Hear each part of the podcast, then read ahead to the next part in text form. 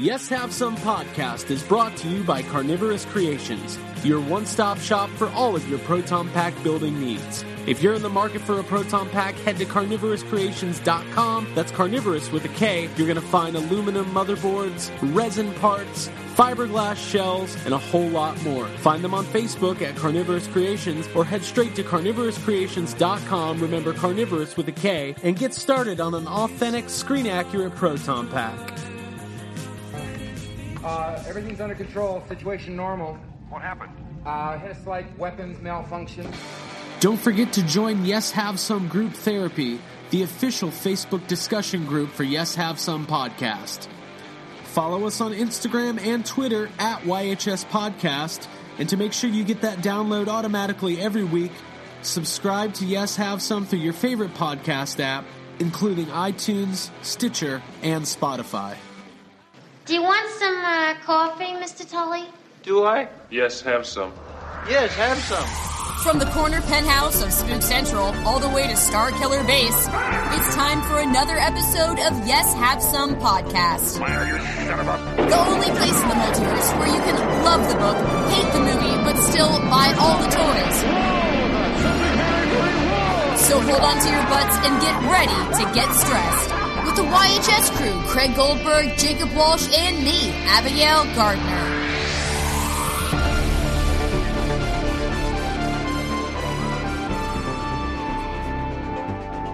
Um, I don't know. Okay, there he is. Uh, yes. You, Co-pilot. you agree? I agree.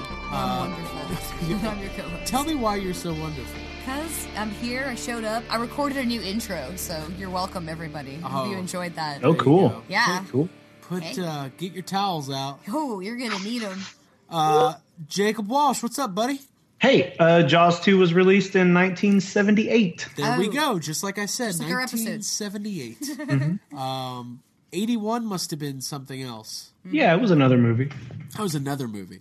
I Yeah, like it was another some other- movie more than that. Uh, Jake, what's up, man? How are you? I Raiders of uh, the Lost I'm Ark. I'm okay. Okay, you're okay. You're okay. I'm Um, good. Listen, here's the situation. We're not going to waste any time here.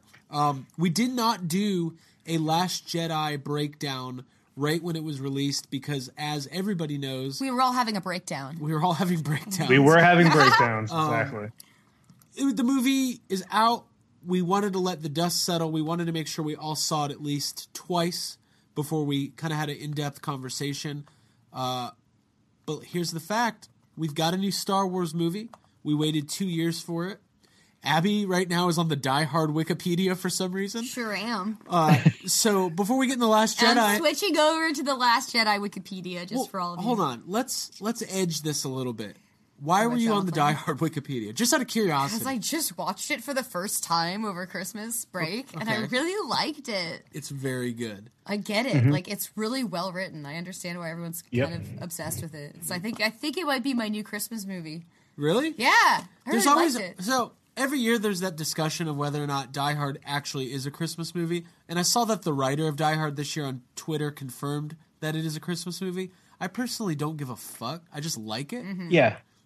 I would watch I, I, Die I Hard in wouldn't- July. You know what? Mm-hmm. I don't. I don't care if he's the writer or not. I don't think it's a Christmas movie, but that doesn't mean you can't watch it at Christmas. It's better than most Christmas movies. So Yeah. yeah, I enjoyed it. Yeah, what's another Christmas movie that's not a, like some people don't consider Gremlins a Christmas movie. I think Gremlins is a Christmas movie. though. Oh yeah, there's snow. I mean, you you could you could just you could say that any movie that takes place around Christmas is a Christmas movie, but I think in order to like call it a Christmas movie, it should probably the plot of the movie should maybe have something to do with mm. Christmas. So is you know what I mean? of the Christ a Christmas movie? That's a Chris. I mean, it's a Christ movie. I mm-hmm. don't know. Here's my argument about Gremlins. The opening song in the movie Gremlins, the first word of the song is Christmas. yes. Hey, Christmas movie. So that's a Christmas movie. sure. I don't Uh, know. Guys, Why is John McClane? Isn't he there? Is it like a Christmas break? Isn't that like a some part of It's it? a there's a party or something, yeah, it's isn't Christmas- it? Isn't Christmas it party. for a it's party? a Christmas yeah. party. It's a big now, part, so. Here's here's what I just realized. Why do we not have a Die Hard Gremlins mashup movie? Ooh, that's what I was thinking. Just, Die Hard John, felt like just Gremlins like too. old John McClane fighting gremlins. Fighting gremlins. in, Yes. in the Clamp Tower. yes. Well, yes. because he's used to being trapped in a tower, Yeah. and he could be doing a whole speech. He's oh, like, they should have sent him in instead of the old man, like the uncle, you know, inside of the. Uh, Yeah. I I like that mashup idea. But w- listen, guys, that's another story for another day. yeah, it's another mashup. Right now, we're going to talk about Star Wars: The Last Jedi. I want to get right into the meat of this thing. Okay, I want to dive deep.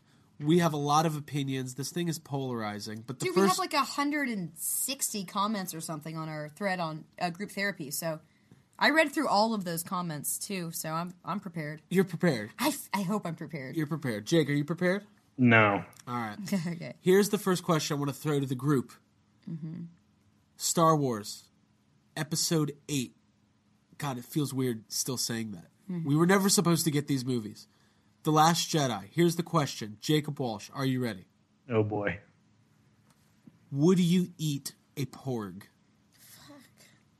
No. Okay, thank God. Yeah, because you're vegan in Because the real I am. world. I am. Yeah. Um, Abigail, Absolutely no fucking way, dude. No. I have a Porg on board. I'm a Porg parent at this point.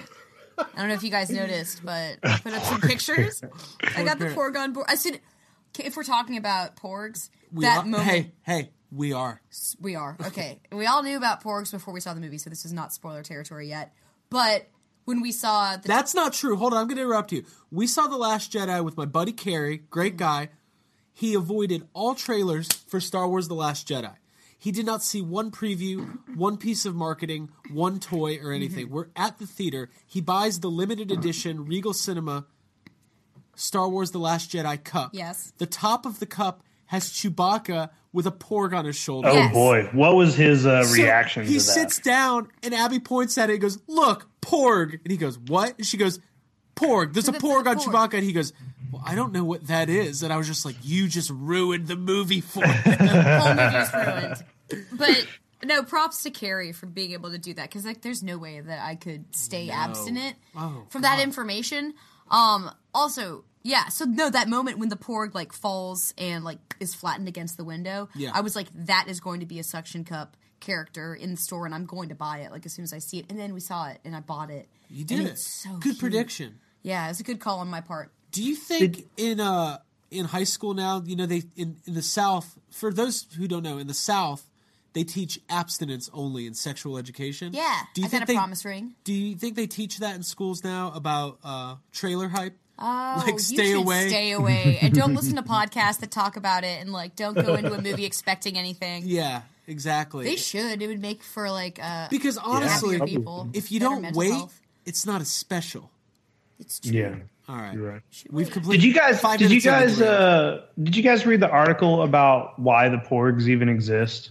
Yes, and I love it. It's to cover Yeah. up the puffins. Uh, Craig yeah, to didn't cover know up what puffin puffins. was. Jake, what the fuck? Yeah. A pu- what's a puffin? Well, it's a bird, Craig. Oh. It's a small bird that kind of looks like a porg, but with like a beak. Yeah. Yeah. Yeah, that's Do a you- puffin. George Lucas is going to come out and be like, "Well, guys, that's why we had Ewoks. You know, we're just trying to. we were There covering were up. fucking You're covering bears up good characters. There was tiny bears all over the place. So many bears. Oh God, he is a disgruntled asshole, is he not? Wait, so Anyways. Jake, you think it's lame to just to invent the porg as a cover up, or You know what? Do you think? Uh, but do you think George Lucas was watching? Do you- So, like, do you think maybe he watched Force Awakens and he was like, "Mm, "This ain't, this ain't so good," and then he's like, he's watching like uh, the Last of all, Jedi, and he's like, "Fuck, this isn't so good," and then he gets to like the Casino Planet, he's like, "Hey, this is pretty good." It's This pretty is good. pretty good. He probably he probably likes that part. He probably likes that part. Uh, well, the, Hey. before we dive into You know this, who else likes that part? Who? Maybe me. Oh, there you go. I didn't boy. hate it. We're gonna get into all of this. I know, We- I'm I kind of want to break down this movie a little bit. Like, I want to go uh, scene by scene. This is going to be an eight-hour podcast. Let's but before it. we get there, I did want to say um, a lot of one of the main complaints coming out of some of the hardcore fans is that they did not think Luke would go into exile like that, even though every other fucking Jedi in history has gone into exile. But um, it did come out this week, and it's in the art book that I still haven't picked up for uh, Last Jedi the original plans that George Lucas had for episode 7 was for Luke to go into exile at a Jedi temple and for him to for it was almost the same thing as Last Jedi. Now, they released some concept art uh George Lucas's Jedi temple looked a little bit different than what we got. It was more along the lines of a Was it a whole planet made out of temple? basically. It was a lit. It looked like the prequels. It was a prequel temple. Cool. Um, but we'll get there. Let's just start this off right off the bat. How do you? How should we do this? Should we say? Should we give it a thumbs up, thumbs down? What do you guys do? One to ten? How do you like to rank these movies? I cannot rank this movie in Yeah, I'd any like to- conventional I- kind of way. I would exactly. I'd All like right. to stand Let me just down start and say with I this. don't want to do that. Why don't we go back to where we were going into this? Because I know that we recorded a podcast right before All right, where we talked about going Fine. into this. You've what now our questions hijacked were. the show. Did Where- we get It's our, answers? it's our show too. No, no, no, no, no, no. I'll give you. This is The guys. reins. This is yes, have some's show, Mm-hmm. the entity, and all of us hijack it whenever we want. Mm-hmm. Abigail, where were you going to Last Jedi? I was going into this movie 100% focused on Rey and what her last name might be and like what her bloodline was because I feel like a lot of moviegoers and Star Wars fans that was like a huge question mark coming out of The Force Awakens and because we have like forums like group therapy and other places to talk as fans in our communities like everybody was wondering about kind of the same things and so I went into this movie with kind of that criteria the first viewing of like all right so I want to find out more about Snoke. I want to find out more about Rey, and I want to watch her train with Luke more than anything. So I had expectations going into this movie, and watching this movie the first time, listening to other people's reactions, and then going and seeing it a second time, I feel like it's been kind of like a lesson in how to watch movies and how to maybe change expectations, and maybe it's made me take a step back and wonder if I was seeing the movie wrong the first time because I kind of felt like The Force Awakens was a blur. This movie, The Last Jedi, the first time I watched it, it felt like a blur, and I came out really. I felt like Rey, like in that mirror room, like just staring at reflection after reflection of like I don't, I'm not sure, I, I'm not sure how I feel, like wanting to find more answers. And I saw other people echoing that, like on our comment thread. So if we're giving it a rating or a grade, I don't really want to because that stresses me out, and I don't know if I'm ready to yet. I kind of, and I don't know if that means that I have that abuse victim thing right now. If I'm like, I have to go back and see it more and more and more and more because I've been through that. I went through Answer the Call. We all did. So the fact that we have a safe place to talk about this, I think, is really good because I think this movie's polarizing. It's not that safe here. Um, Jake, we're, what, what, I don't It's feel not safe. safe. I don't feel safe. Jake, you better love it. no, no, this, this guys, this is safe. Uh, Jake, where what was your mindset going in? I feel like I feel like the people who listen to Yes Have Some podcast want to know uh, these things, Mm-hmm. right? Um, Jake, what what was your mindset going into this movie? Go. I mean, going in, it was kind of. I almost feel like this movie snuck up on us, and I mean, you know, we were at Celebration when we saw the trailer, and and I, and I think that the first trailer was really it was good, but I remember being underwhelmed with that second trailer.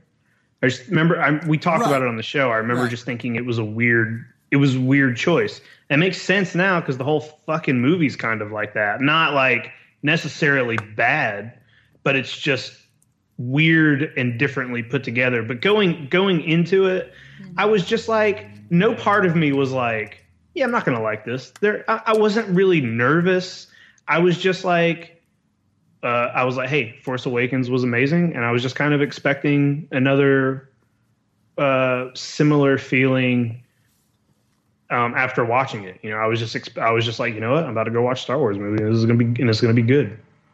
Yeah, I think I think I was in that boat too. I think I have completely fallen head over heels for Star Wars over the last couple years. There's a direct correlation between me sitting in the theater for Force Awakens and being extremely exciting exciting.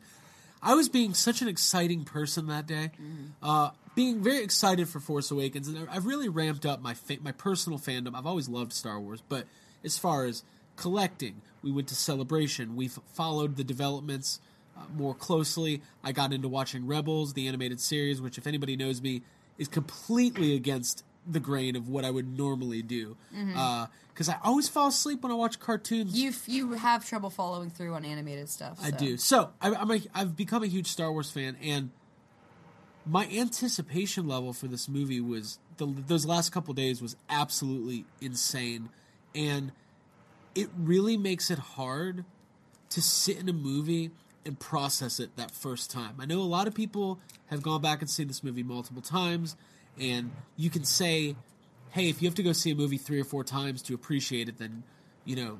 Then it's not a good movie. And maybe that's true. I know we've talked about Answer the Call uh, ad nauseum, and uh, I saw that movie in theaters five times, and it was because I love it and I need to make sure that I love it, and I'm gonna keep seeing it, and I love it, and it's so good, and everybody else is wrong. And then like six months later, I was like, no, it's not. It's not really that good. I was fooling myself. So it's really hard with these Star Wars movies because you sit there, the screen goes black, you see a long time ago in a galaxy far, far away, and for I can't speak for you guys, but for me, my heart sinks. instantly it like It's- they instantly even even though you absolutely 100% know that is how every star wars movie is ever going to start you're not ready for it You're not ready. Yes. And then the scroll starts, and it's like, Well, that first of all, it signifies that the build-up's over. Like all that time of it could be perfect. It could be anything you want it to be. and how And did Star it's Wars actually get away happening. with like have how many movies in the world are you sitting there with your heart beating, you're sweating because you're really excited to read? I can't wait to read what's about to happen. And I'm always so distracted that I'm like, wait, I'm not absorbing this. And then I see Leia's name and I fucking get choked up. I'm about to. I cannot wait to read three paragraphs before watching this movie. So pumped. Uh, so, just right off the bat, with that kind of level of anticipation, it's really hard to process these kinds of movies the first go around. Um, at least for me. I don't want to speak for you guys, but also, stray observation: all the trailers leading up to a Star Wars premiere, you're like, oh, this this could be good. Like you're more optimistic. oh yeah, right, right, right. like, oh, You're this like- looks like it's better. yeah, like they showed that Matt Damon movie where everybody's gonna tiny. see that. and you're like, oh, good for them. Yeah. they i mean you know they're just doing what they can to make it in the world and they're tiny now that's fun um let's talk about it let's just talk about the opening scene uh it's a big space battle poe dameron he's got bb8 with him this seemed to be one of the more long uh long-winded space battles that we've ever seen in a Star Wars movie. Um, I fell in love with it immediately. I don't know, Jake. I know you said you had a couple issues with it uh, the first time you saw the movie. Did it hold? What did you change your mind on it the second time? Yeah, I felt better about it. The first the first time I saw it, it just it just felt like it was long. It just felt like it was too long to me. And I and I think the whole time I was like, cool. Uh, where's Luke Skywalker? I was like, Where is he? yeah, I was like, this is cool. Yeah, this is fine. Uh, I want to see Luke Skywalker. Yeah. Um, I like the first battle. I think it's pretty great. Yeah, it, it, it all it's all good stuff, and it's a little different than this. You know, there's, it's not just ships, you know, chasing after other ships. There's there's a little more going on. Um, Well, you're you know, kind of after thrown into the middle of like a war scene, basically. yeah. yeah, And yeah, there's a you, you are, and I pilots mean, but you also got like you know you got Poe, and he's like trying to take out the the the guns on the on the dreadnought, and you know it's it's not just ship after ship, so it's it's not it's nice to see something a little different in a space battle. Right. yeah. Um, I you right off the bat. So we talked a lot about like okay, so we fi- we just filmed uh, a three part YouTube series that's all Star Wars related. We'll be filling everybody in on the details soon. The first episode will be out soon. But one of the things we have talked about a lot recently is how different Empire Strikes Back is from A New Hope as far as right off the bat, it's filmed differently, it's shot differently, the scenes, the settings, everything feels different in that movie. I get that vibe right off the bat in The Last too. Jedi. Mm-hmm. Rian Johnson is a different filmmaker than J.J. Abrams. Mm-hmm. And mm-hmm. I think some of the off putting things that some people have been going through is just the fact that visually there are things that are different in this movie than you would normally see in a Star Wars movie. Even the way the first shot kind of pans downward over the ships, and then the way the X wings come in, and you see that one part where like Poe Dameron like flies around the corner, almost like Tokyo Drift style with an X Yeah, wing. spins like, his X-wing around. it's yeah. very cool, but we've just never seen that before. Mm-hmm. And when something like Star Wars, where it starts off so familiar and so like I know I know a long time ago in a galaxy far, far away. I know the scroll, I know this music, and then it's like, whoa, this is different. Mm-hmm. You know? So I understand why some people immediately were taken aback with especially with that first viewing it's it's jarring uh things that feel un star wars esque or whatever that shots like that which aren't necessarily bad they're just different choices and i think that as fans of something that is this big we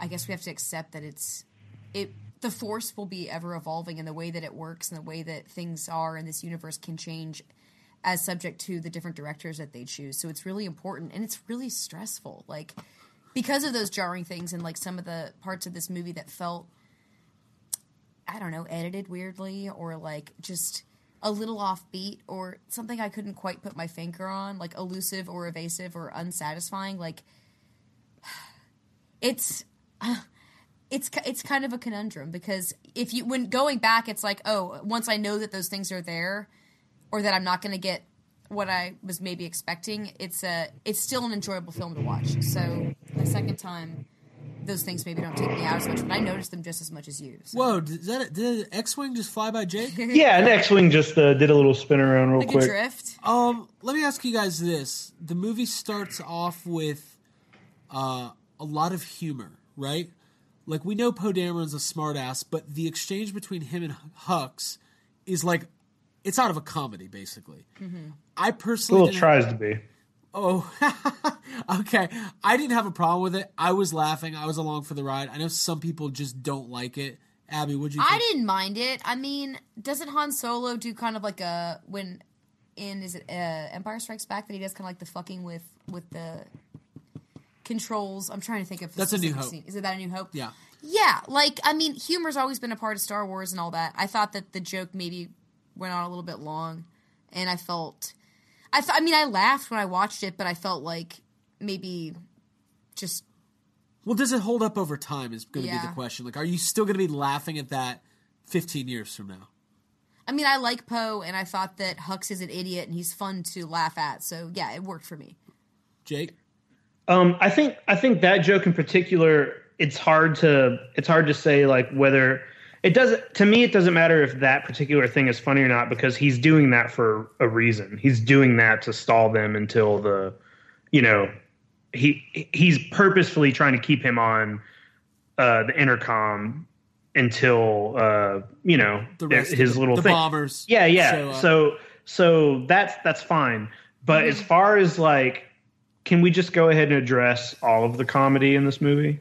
Okay. Can we just do it? Let's Yeah. do it. It's it's not great. It's not great. Some of it is funny, but it, a lot of it feels weird. A lot of it feels forced, and a lot of it feels like um, maybe Rian Johnson put it in there because because it's in the Force Awakens, and it seems like maybe in the Force Awakens a lot of those gags came up naturally, or they were just like, oh, this would be funny, let's do it in there. And then it seems like Rian Johnson was like, well, it has to have these gags. What is funny? Dude, I can see your point there. Like, with And none of them are funny. Yeah, because like BB-8 in the first in the Force Awakens with like the lighter and like all of his functions being hilarious, but like in this one when he's trying to plug everything up, it it It's felt too like the much. same gag it's over. too much. Yeah, it's not fresh and it was It is. There. It's. It's just like I don't know. The gags. They just. They don't quite work. They're. They're either they go on too long or they're just not quite on point. They're just not as. They're not as good. They're not. They're not terrible. Most of them, and some of them are funny, but it's just like if he's gonna. I feel like if Rian Johnson is going to come in and direct Star Wars the way he wants to direct it, and obviously he does that in most other ways, it's a very different movie from Force Awakens, and it feels that way. But if you're going to do that, don't force yourself to throw gags in just because you think people are expecting some funny stuff. Right. Like if you're if that's not your directing style, then don't do it because it's it shows through. There was an interview with Rian Johnson where they talked about what advice he got from J.J. Abrams going into the movie, and I don't. And the thing he said is, well, what J.J. told me is you can never have enough BB-8. So, what do you guys think? Can you have enough BB-8? Because I, I think- I, love BB-8. I Um, love hold on, BB-8 I think the I think the first order is coming around. Oh, cool! I- it's cool that they, the First Order has de, uh, adopted uh, the method of taking like domestic fire trucks and police Um, squad cars. Craig, I Yo. think I think uh, I I do love BB-8, and I do agree. Like it's nice to get a good chunk of BB-8, especially when uh, you know maybe R2 is kind of pushed to the back, which is a little unfortunate. But you know you can't just have both droids going around doing the same thing because he's BB-8 is basically doing the same shit R2 used to do. Right. But uh, I think having a lot of BB-8 and having BB-8 be too silly are two different things. Right. Like I don't mind having a lot of BB-8 in the movie. What I do mind is like everything BB-8 does be Comic relief. utterly ridiculous. You know, like w- driving a fucking walker. I loved it. I, I know it's ridiculous, but like I was I was so on board at that point with the well before we go any I further, was until okay, yeah. Go two, ahead. two things Well, two I was- things. I want to say two things. One I I because I never I never got to say it earlier. Um I love this movie. I really I loved it. I I was accused by my own brother of being like against the grain and counterculture and just saying I loved it because other people didn't love it. And that is not me. Except for in the year 2016 when I convinced myself that I love Ghostbusters Answer the Call. Yeah. But I did love Ghostbusters Answer the Call. But that was different because like it's just different for a lot of reasons, okay? Mm-hmm. But in this, I'm invested in Star Wars, but I don't have to love Star Wars movies. I was on the fence to a certain extent with Rogue One, and I rewatched it recently, and I really like it. yeah. But I don't. I'm never going to be in a place where I'm like, no, that was good. You guys are wrong. But my personal takeaway was I really, really enjoyed this movie. It's not perfect. I can nitpick it. You can do that with almost any movie. Hmm. But I, to me, this movie is almost as good as The Force Awakens. But I will be willing to admit it's completely different. This is a totally different tone and it's a different type of like the force awakens is like a jj abrams or steven spielberg adventure star wars movies this is a very conflicted personal deals with gray area Eastern philosophy and yeah like it's it's meta. it, it de- it's a different It's kind of elusive and em- evasive and ambiguous, and it doesn't like follow traditional stuff, which The Force Awakens was like all about. And Right. Force Awakens hit those beats, and I think it kind of had to. If you were going to bring back Star And then Wars, people complained about that. Even I mean, everybody's going to complain about something. So. right, right. I, I think it's just like for me, it's important. To, like, I want to have discussions about this movie under the guise of like to me it is a very well made movie i might disagree with some of the decisions i might not like every single scene but um it's not like this isn't pixels or something like that like it is a oh i've never seen pixels i'm assuming it sucks Sorry, Pixels.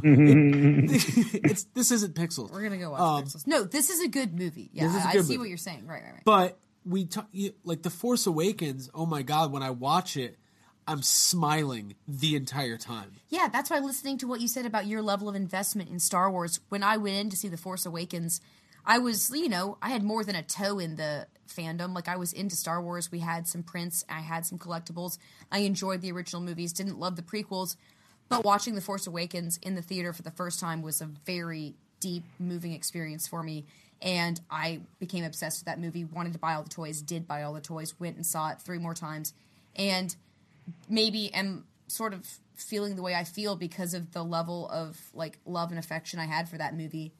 And maybe that's why I'm I wish I could just kind of let it go. Like I'm honestly stressed because I want to love this movie and I've seen people defend this movie and I've read articles explaining parts of this movie that make me want to be behind it more. So I'm feeling Well, conflicted. A conflict, but that's conflicted. That's exactly what I wrote down. I feel feeling like Kylo conflicted. Ren.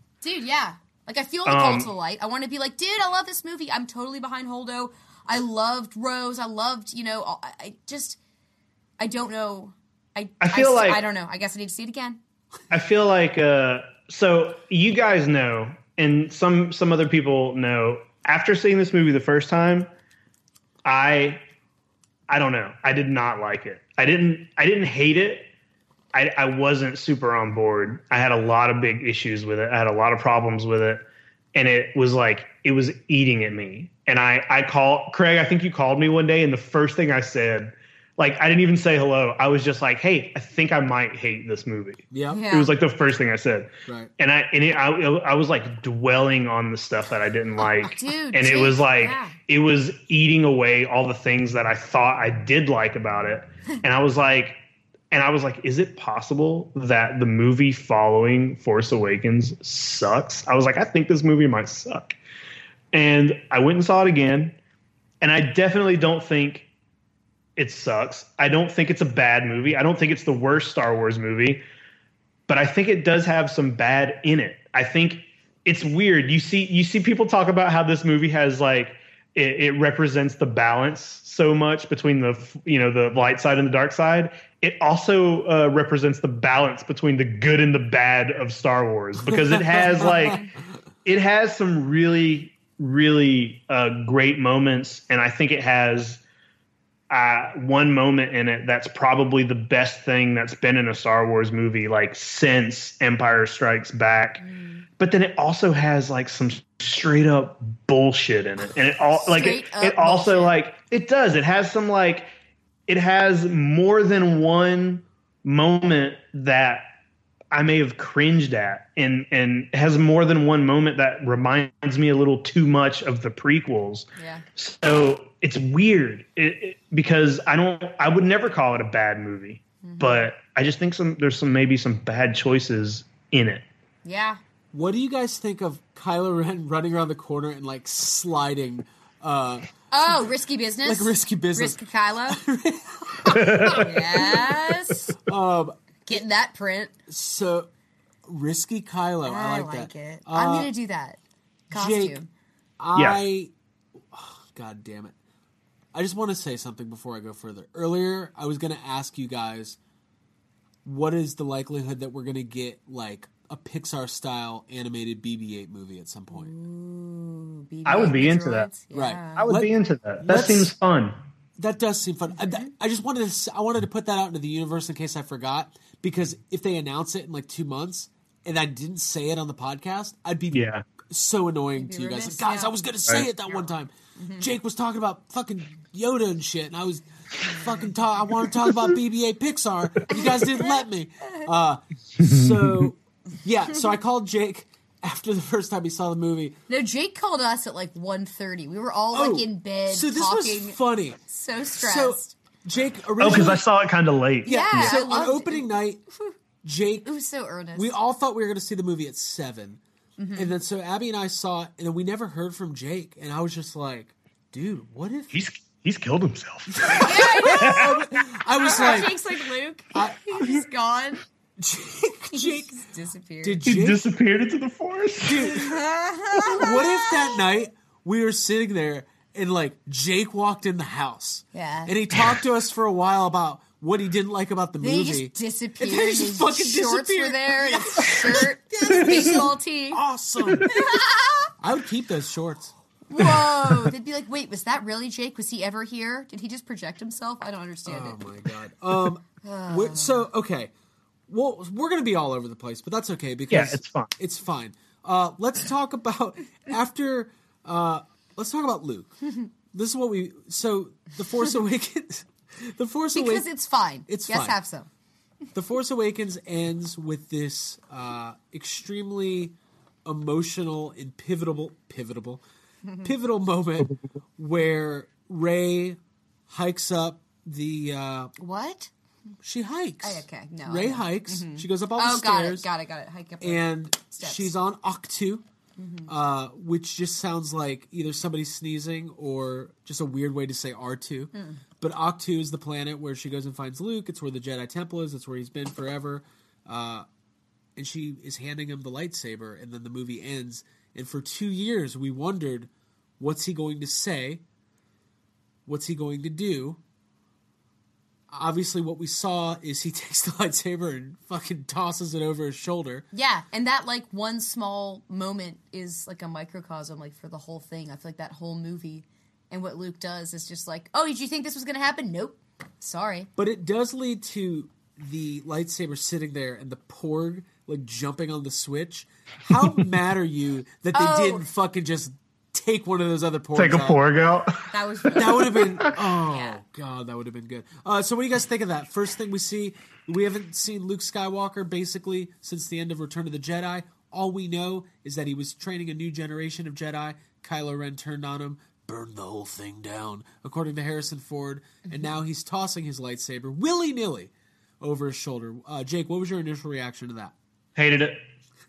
Hated it. Hated Okay. it. No, you know what? It's just like I Luke is one of my favorite things in this movie. I think I think like 90% of the choices they made with Luke was really good and and I think he also Mark Hamill was amazing in this movie. Um but that point like him throwing the lightsaber like I know I feel like they could have they could have shown he didn't want anything to do with that in a different way because it kind of I don't know man it kind of kills it takes some like momentum away from Force Awakens. Right. and I think I think Force Awakens is it's I don't I don't know. It's it's it's either it's probably number two as far as like Star Wars films for me. I think Attack it's of the Clones it's, it's Force up there. Exactly. Um obviously. And and and the end of the force awakens is so emotional. Like the whole the whole movie's emotional but it the whole movie Dun, builds dun, up. dun, It- it all builds up to that point and it's like this is the first time you're seeing luke in years. It's like it's an important the whole movie they're like we gotta find luke skywalker. It's super important. And then now the next time i watch force awakens it's going to get to that point and and all i'm going to be thinking is about how he just throws that lightsaber because they wanted to f- put a fucking gag in there Do you think it would have been Is it a gag or is it showing that he's like I don't know? Do I, you think it would have been better if he didn't toss it, but if he would have just like held it for a second, set it on the ground, and just walked away? I think no. I think like he could have. They could have gave him some dialogue there. He could have. He could have. He. I don't know. There. There. There could have been another way to show he doesn't Is it a want. cop out? Yeah, is what. Dude, It's. you want to It's do just like throwing were- it. Throwing it is. It's a gag. It. it everyone laughed in the theater. That's Right. what you're meant to do. You're meant to laugh at it. Right. And that cheapens the Force Awakens for me. Like, Dude, what if he would have just, Dude, they want to. If they wanted to shock people and do something different, what if he would have just sliced Rey's head off? Well, very shocking. Uh, So yeah, he tosses it over his shoulder. Then we we begin to get the storyline of Rey and Luke on Ahch-To, where uh, she's trying to convince him. She calls him Master Luke, which I really liked, and he's like, "Who are you?" She's like, "Oh, the Resistance sent me." Like, I love how Rey and Finn are both so bad at lying. Like they don't like. She's like, "Oh, the Resistance sent me. I'm just like a normal person. I have a lightsaber." Yeah, but he's like, no, Rey from nowhere. Who are you? Yeah. Why are you here? Uh, I did like the line where she's like, "I'm from nowhere," and he's like, "No one's from nowhere," and she goes, "I'm from Jakku." And he's like, "Okay, that's basically nowhere." Yeah. I Yeah. love that Jakku is like the West Virginia of uh, of fucking Junkers. of whatever. Junk trash. Uh, and also, sorry to listener of the show Zach Kraga, who I just remembered lives in West Virginia. Beautiful place. it's place, gorgeous. I've been beautiful. there several times. I've been. It's the Jakku of the United States. It's true. I love Jakku. Anyways, he'll be fine. Uh, so what did so Jake? You said you liked most of the Yeah. stuff with Luke. Um, What what specifically did you like about the time that he spent there with Rey?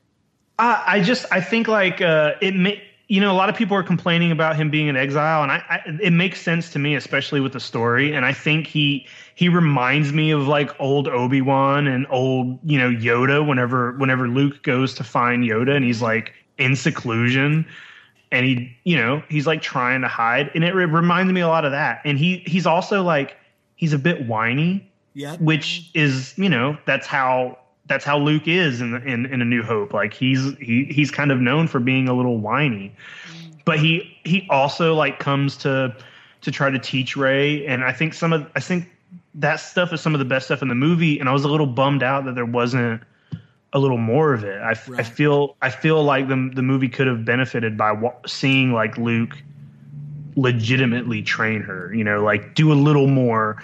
I, I don't mind that she like bails on him because that I don't know that reminds me of Luke bailing on Yoda. Yep. You know, to She's go like, well, I don't have time for this.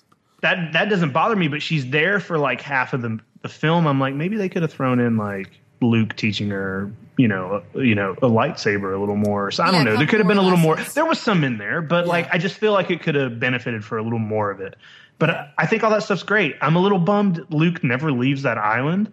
Right. Um, I, I'm not 100% happy with Luke's finale.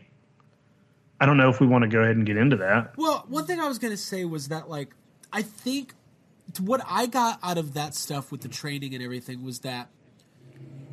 So, you know how everybody made the big deal in the uh, Force Awakens? Well, not everybody. Uh, Some people made the big deal of in the Force Awakens of, like, how is she so good with a lightsaber already? All, all that kind of stuff. And I think it we don't know why she's so great with the maybe it's she's just so force sensitive that she has these abilities naturally. Maybe in the next movie we'll we'll learn more about uh, the history of Rey. But Maybe the message of the entire movie is that anybody can harness this power and like you can come from nowhere and and still be force sensitive. And like I feel like there was those well like, no but no that's definitely Right, that part of, message, of right. what the movie but specifically with the training I think like Luke she didn't need as cool as it would have been to see like really cool lightsaber training like a and I would have loved to see it.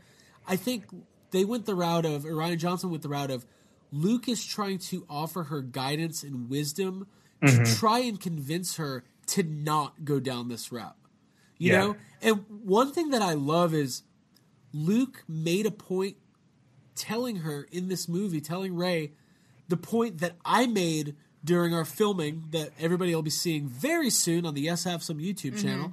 Uh, Right. That the long term outlook for Jedi is very bad. yeah. It doesn't He- end very well. And I know we joke about making the prequels canon and how it's kind of like eye roll territory sometimes, but it actually was cool seeing Luke say, Luke talk about the rise of Darth Sidious under the Jedi's noses and how nobody fucking saw it coming and Yeah. how they Yeah. all ended up dead. I kind of liked it. I Yeah. Yeah, did no. I, I did too. I did for sure. Yeah. Yeah. There was a lot of like Luke saying basically like this is bigger than the than us. It's not ours to control. And He seems resentful of yeah, the religion of the Jedi. in, in in a way. Yeah, which makes sense that he's like out in seclusion there. And well, he says he, he he says I came to this island to die. Mm-hmm. Mm-hmm. Um. Yeah. And I think that the audience like Rey when she lands there and in, in seeking out like training. Like we wanted more answers, but just like Luke had didn't really have as much to give her. It's more of like a I don't know. There there there wasn't like I guess I was watching those scenes so much wondering when he was going to reveal who she was. And like that just doesn't happen until Right. further on down the line. That's tough. And You I- know, it like sucks that. you're distracted That something like reveal. That reveal was like the last thing on my mind throughout Yeah. this. It really was, and I don't know why. Like, I, I mean, obviously, it's something everybody's wondered, and I, I think part of me always felt it's either going to be Luke or maybe it's going to be nobody. right. You know, like I always kind of thought that, and I, to me, like I think going into the movie, I was just so much more excited that Luke was going to be in this movie that I didn't. I, I was just like, well, I don't care who her parents end up being. Like that's not. Yeah. I don't know. I was like, I guess that's not the important thing to me, and I it's not the important thing to them either. And it was You know? in the Force. of, I think people in general convinced themselves that that was a very important thing because everybody thinks back to Empire Strikes Back in the reveal yeah. of Yeah. "No, Luke, I'm your father." Yeah. Or, uh, and I think subconsciously there's an expectation of. I Also, yelled like at, spoiler culture, like it's the thing that's mentioned on every talk show interview and like every article. It's like, well, Rey, who are your parents? Who are your interviewing pa- Daisy Yeah, Who well, they parents? also like, I mean, they also purposefully fill Force Awakens with just tons of misdirection. Right. They make you think it's important, and they make you think she's a Skywalker, and they, you know what I mean? They like purposefully don't give you her last name. Like Maz literally has a line that says. This was Darth Vader's lightsaber, you know. Then it, it called to Luke, and now it's calling to you. Like, how is it any more obvious, like that it should be, you know, that she should be a Skywalker? Right. And that's why That's why they did that. Well, and I think that, and I got in a, dis- I had a, I've, I've had so many discussions. Uh, literally, I was like picking people off the streets, like, you see Last Jedi? We got to talk about it.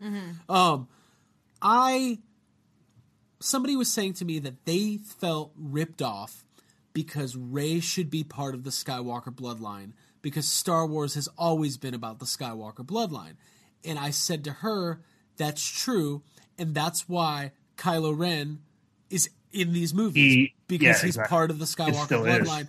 And this movie was as much about Kylo Ren as it was about Rey. Mm-hmm. Yeah, mean- for sure. And we haven't even talked about, and I want to talk about that in a second, but before we go any further, today is the one year anniversary of the death of Carrie Fisher. It sucks. It blows. I mm-hmm. hate it. But I will say, Princess Leia might be the best part about this movie, in mm-hmm. my opinion. Hmm. I, I, maybe because I always kind of felt bad for Carrie Fisher because she didn't, she didn't do a lot of acting you know the last several years leading up to Force Awakens.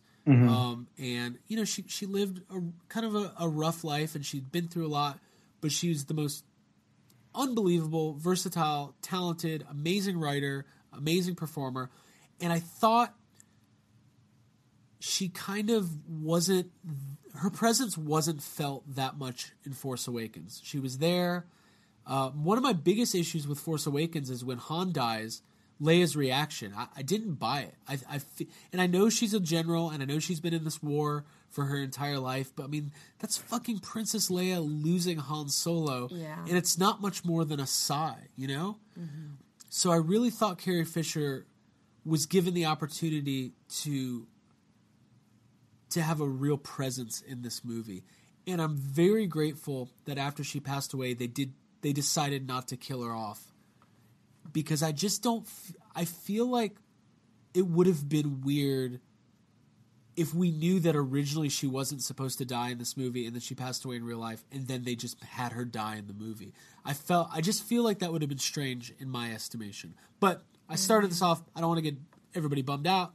I'm sure everybody's crying right now. They've unsubscribed from the podcast and they've probably reported us to the FCC. Uh, breaking news: the FCC has nothing to do with podcasts. So sorry, uh, but I Fuck really, 'em. Yeah, I was gonna say Hey, fuck 'em. Fuck 'em. You know, The FCC. FCC won't let me be. Oh, there it goes. Okay. Uh, I heard Eminem's new album sucks. God, Anyways, uh, I'm I so really thought Carrie. Fisher was great in this movie. I know people have issues with. Okay, Well, she's one of the hot button issues. If Let's just do it. Let's just do it. Let's do it, guys. Let's do it. Let's Talk do about it. the way she Let's do it. before. But let's talk about it. And is our love? For, I felt like that that love and that loss that's like still so recent was something that kind of colored that first viewing of the movie when it came to seeing her on screen. It's and- tough to watch knowing that she's not around. It's it's because in the movie her character goes you know in and out of you know a coma basically and it's like there's it's just it's tough to watch on screen. But i think that i agree with you craig. I think that she was handled in a very respectful way. I think that um, she was uh, very warm and uh, she kind of ju- like i think that her performance was better than the force awakens. I think i agree with you on that point. But the Got first it. time i saw her utilize the force and pull herself back into that ship it was it was different because again it's just one of those different choices from the way that we've seen the force works. And there was that part of me that, that was excited to see princess leia utilize the force because i've always wanted to see that happen obviously luke skywalker is very strong with it it's got to be in her to use that it was different though to see it used in that fashion i don't know how you felt jake Um, whenever earlier when I mentioned that there are a few parts that are a little cringy in this movie, this is one of them. I don't think it. It doesn't bother me that she uses the force. That doesn't bother me. Mm-hmm. Like, it, it's it makes sense that she can use the force. We've known that she could that she you know has the force since the original trilogy. That doesn't bother me it, it's just the way it's done, the way it's filmed. It just looks weird. It just doesn't.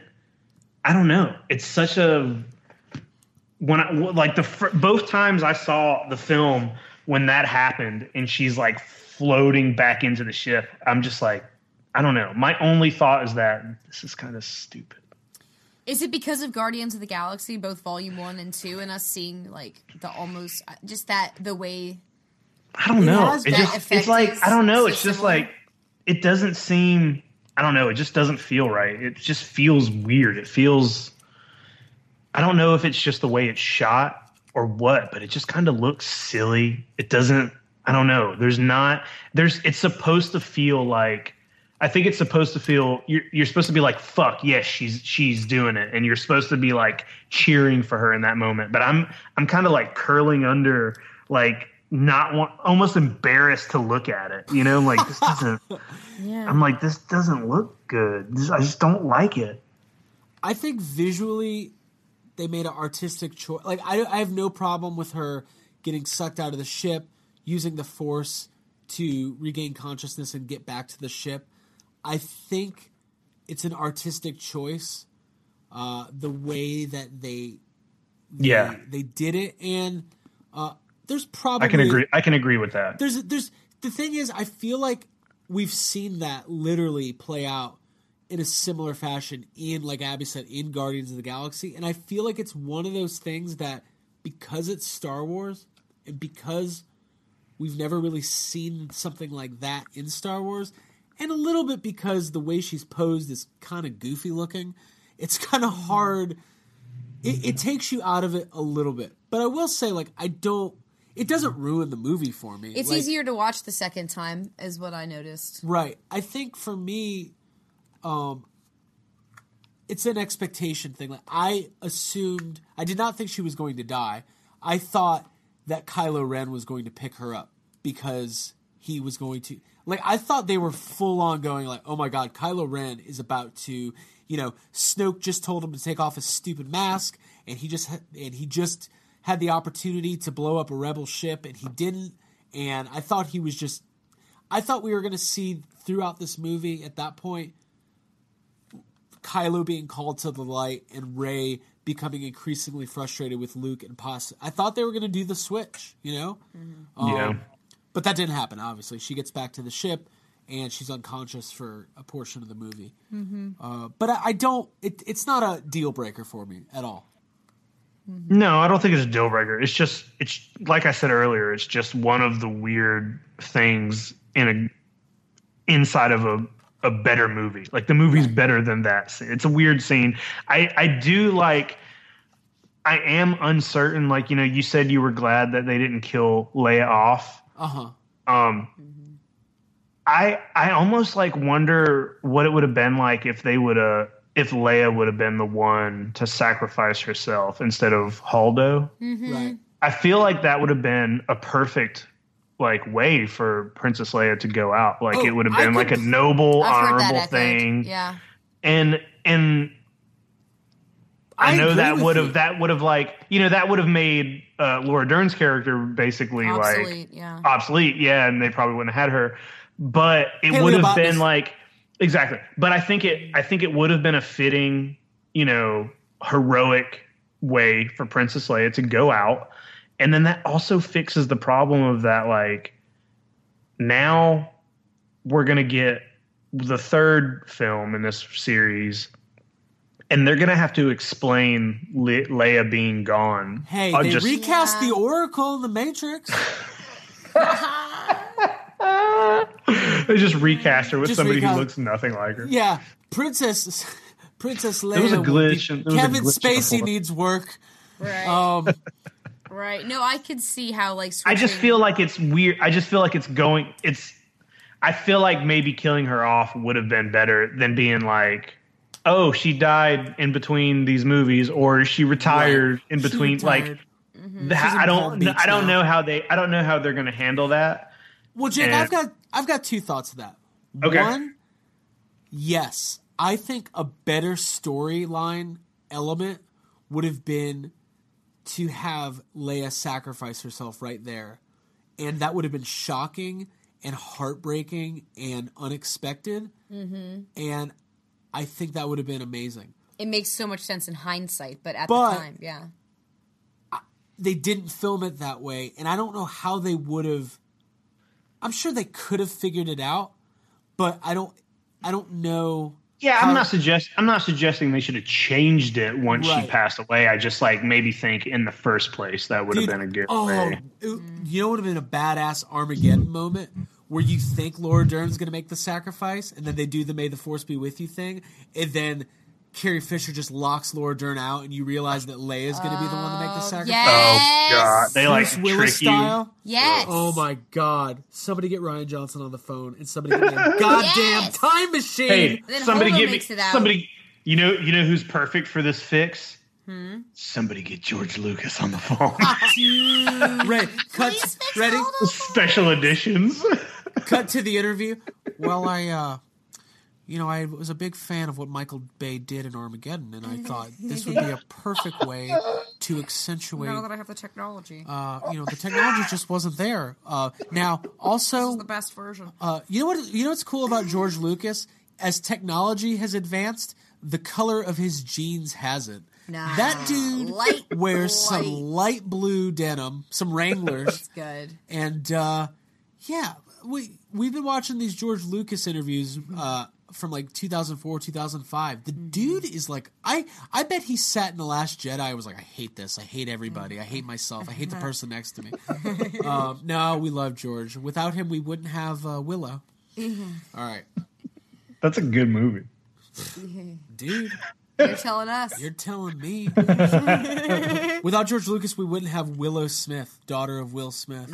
oh, he had nothing to do with that. Yeah, he's her real father. Aw. Yeah, but there's a whole scene where he's like, "Willow, I'm your father." It's a whole thing. Uh, okay, cool. So we haven't talked about Kylo and Snoke much. Uh, let's let's get there. Let's do it. Let's talk about some Um, stuff.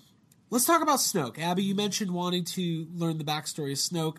I will say this: I wanted to learn the backstory of Snoke. I really Yeah, did. Snoke was cool. He was cool looking. We didn't get much, you know, just kind of a shadowy, big projected character in The Force Awakens. And Right. we saw that we were going to get more of him in the trailers. So, you know, I thought he was. I will say this: he looked really, really good. The CGI was awesome. The close-ups and everything. I wanted to like tweeze his eyebrows because they were all like, Dude, I will say this, Jake. We've talked a lot about uh, the effects on Planet of the Apes and how, as far as digital characters go, goes like Caesar and those apes are some of the best looking digital characters. Yeah. Uh, I think Snoke is one of the greatest things I've ever seen on screen that is hundred percent, you know, digitized. He looked good. There was there were there were times where I was almost wondering like I was like, well, maybe just his head is digital and the whole rest of his body is an actual person. It was like it was hard to tell. He really did look like Tobin Bell, the guy Jigsaw from the Saw. Yeah. It's just Saw. Well, Like- what if that was the what if that was the uh, the reveal? Like they they cut to Snoke and the little dummy in the tricycle tricycle comes out behind him and he's Oh like, God. I want to play a game. yes. C-3PO has to cut his one red arm off just escape. the next movie opens up with uh, Kylo Ren and Rey just lo- handcuffed in a Locked basement. together. There's a kyber crystal in the center of the room.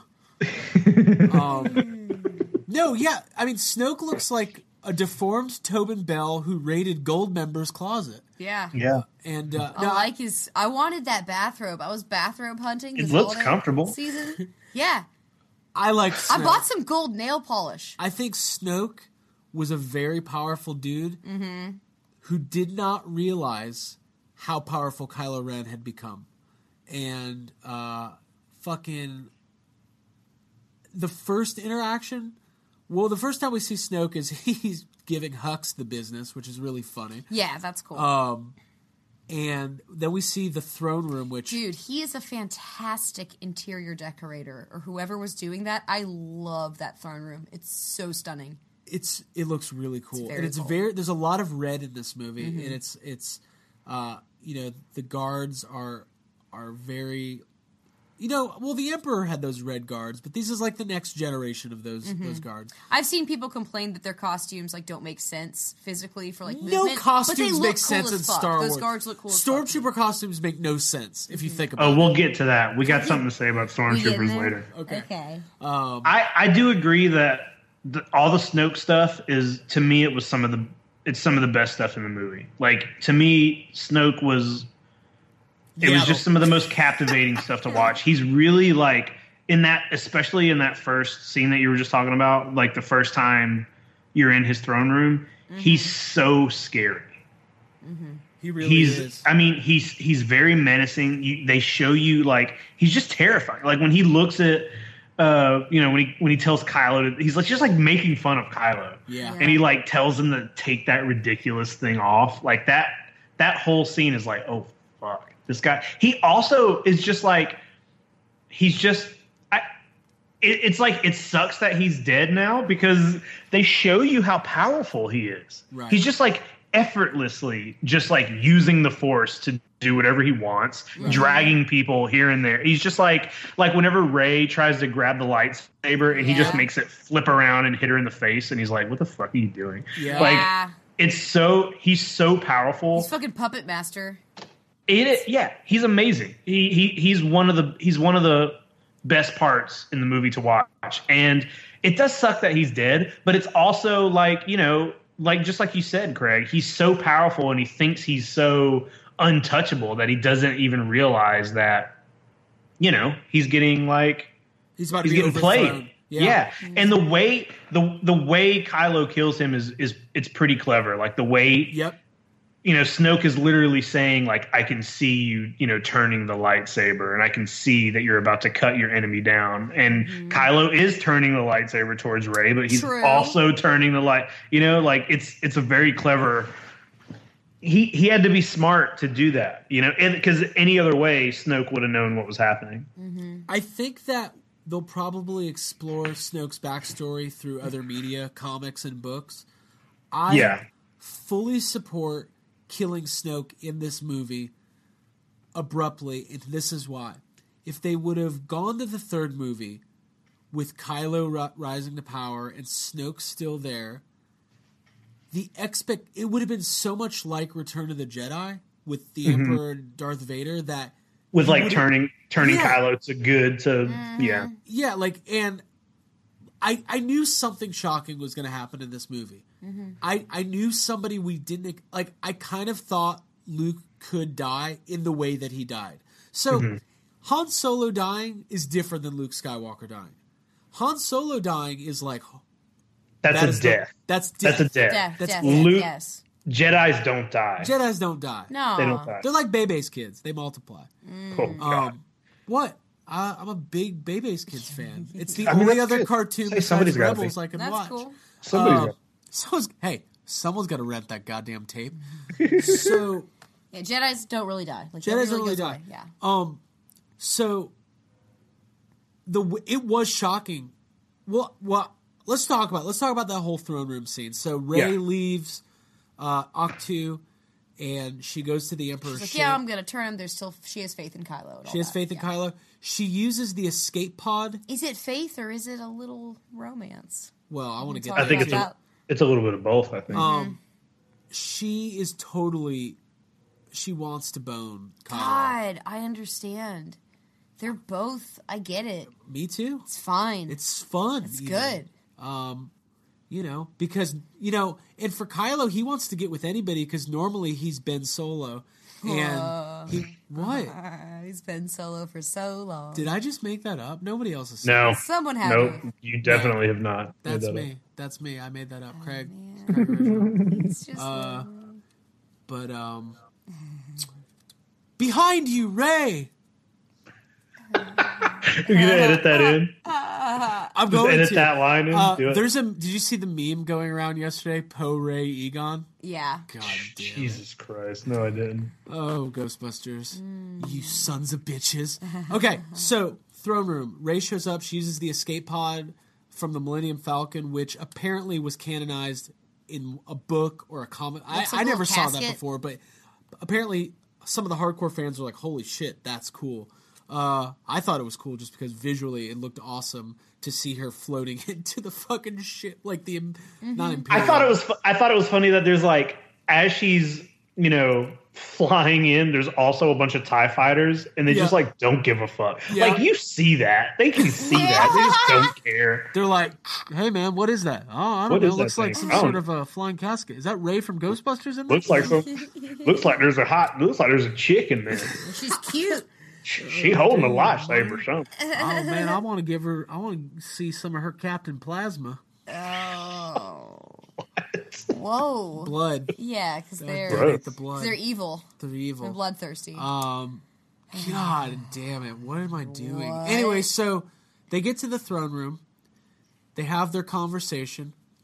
Uh, Snoke's showing off his force powers. He he's got a little bit of the the Emperor's lightning kind of thing, which leads me to believe that he is of like Sith origins somehow. He's got to be. Um, and he fucking like they take him out. They they do the thing we just talked about where it's a total fake out. The lightsaber cuts him clean in half, and then you get this amazing battle. Gorgeous. Uh, basically, your main lightsaber battle for the movie with Rey and Kylo momentarily teaming up and taking out all of the guards. It's great.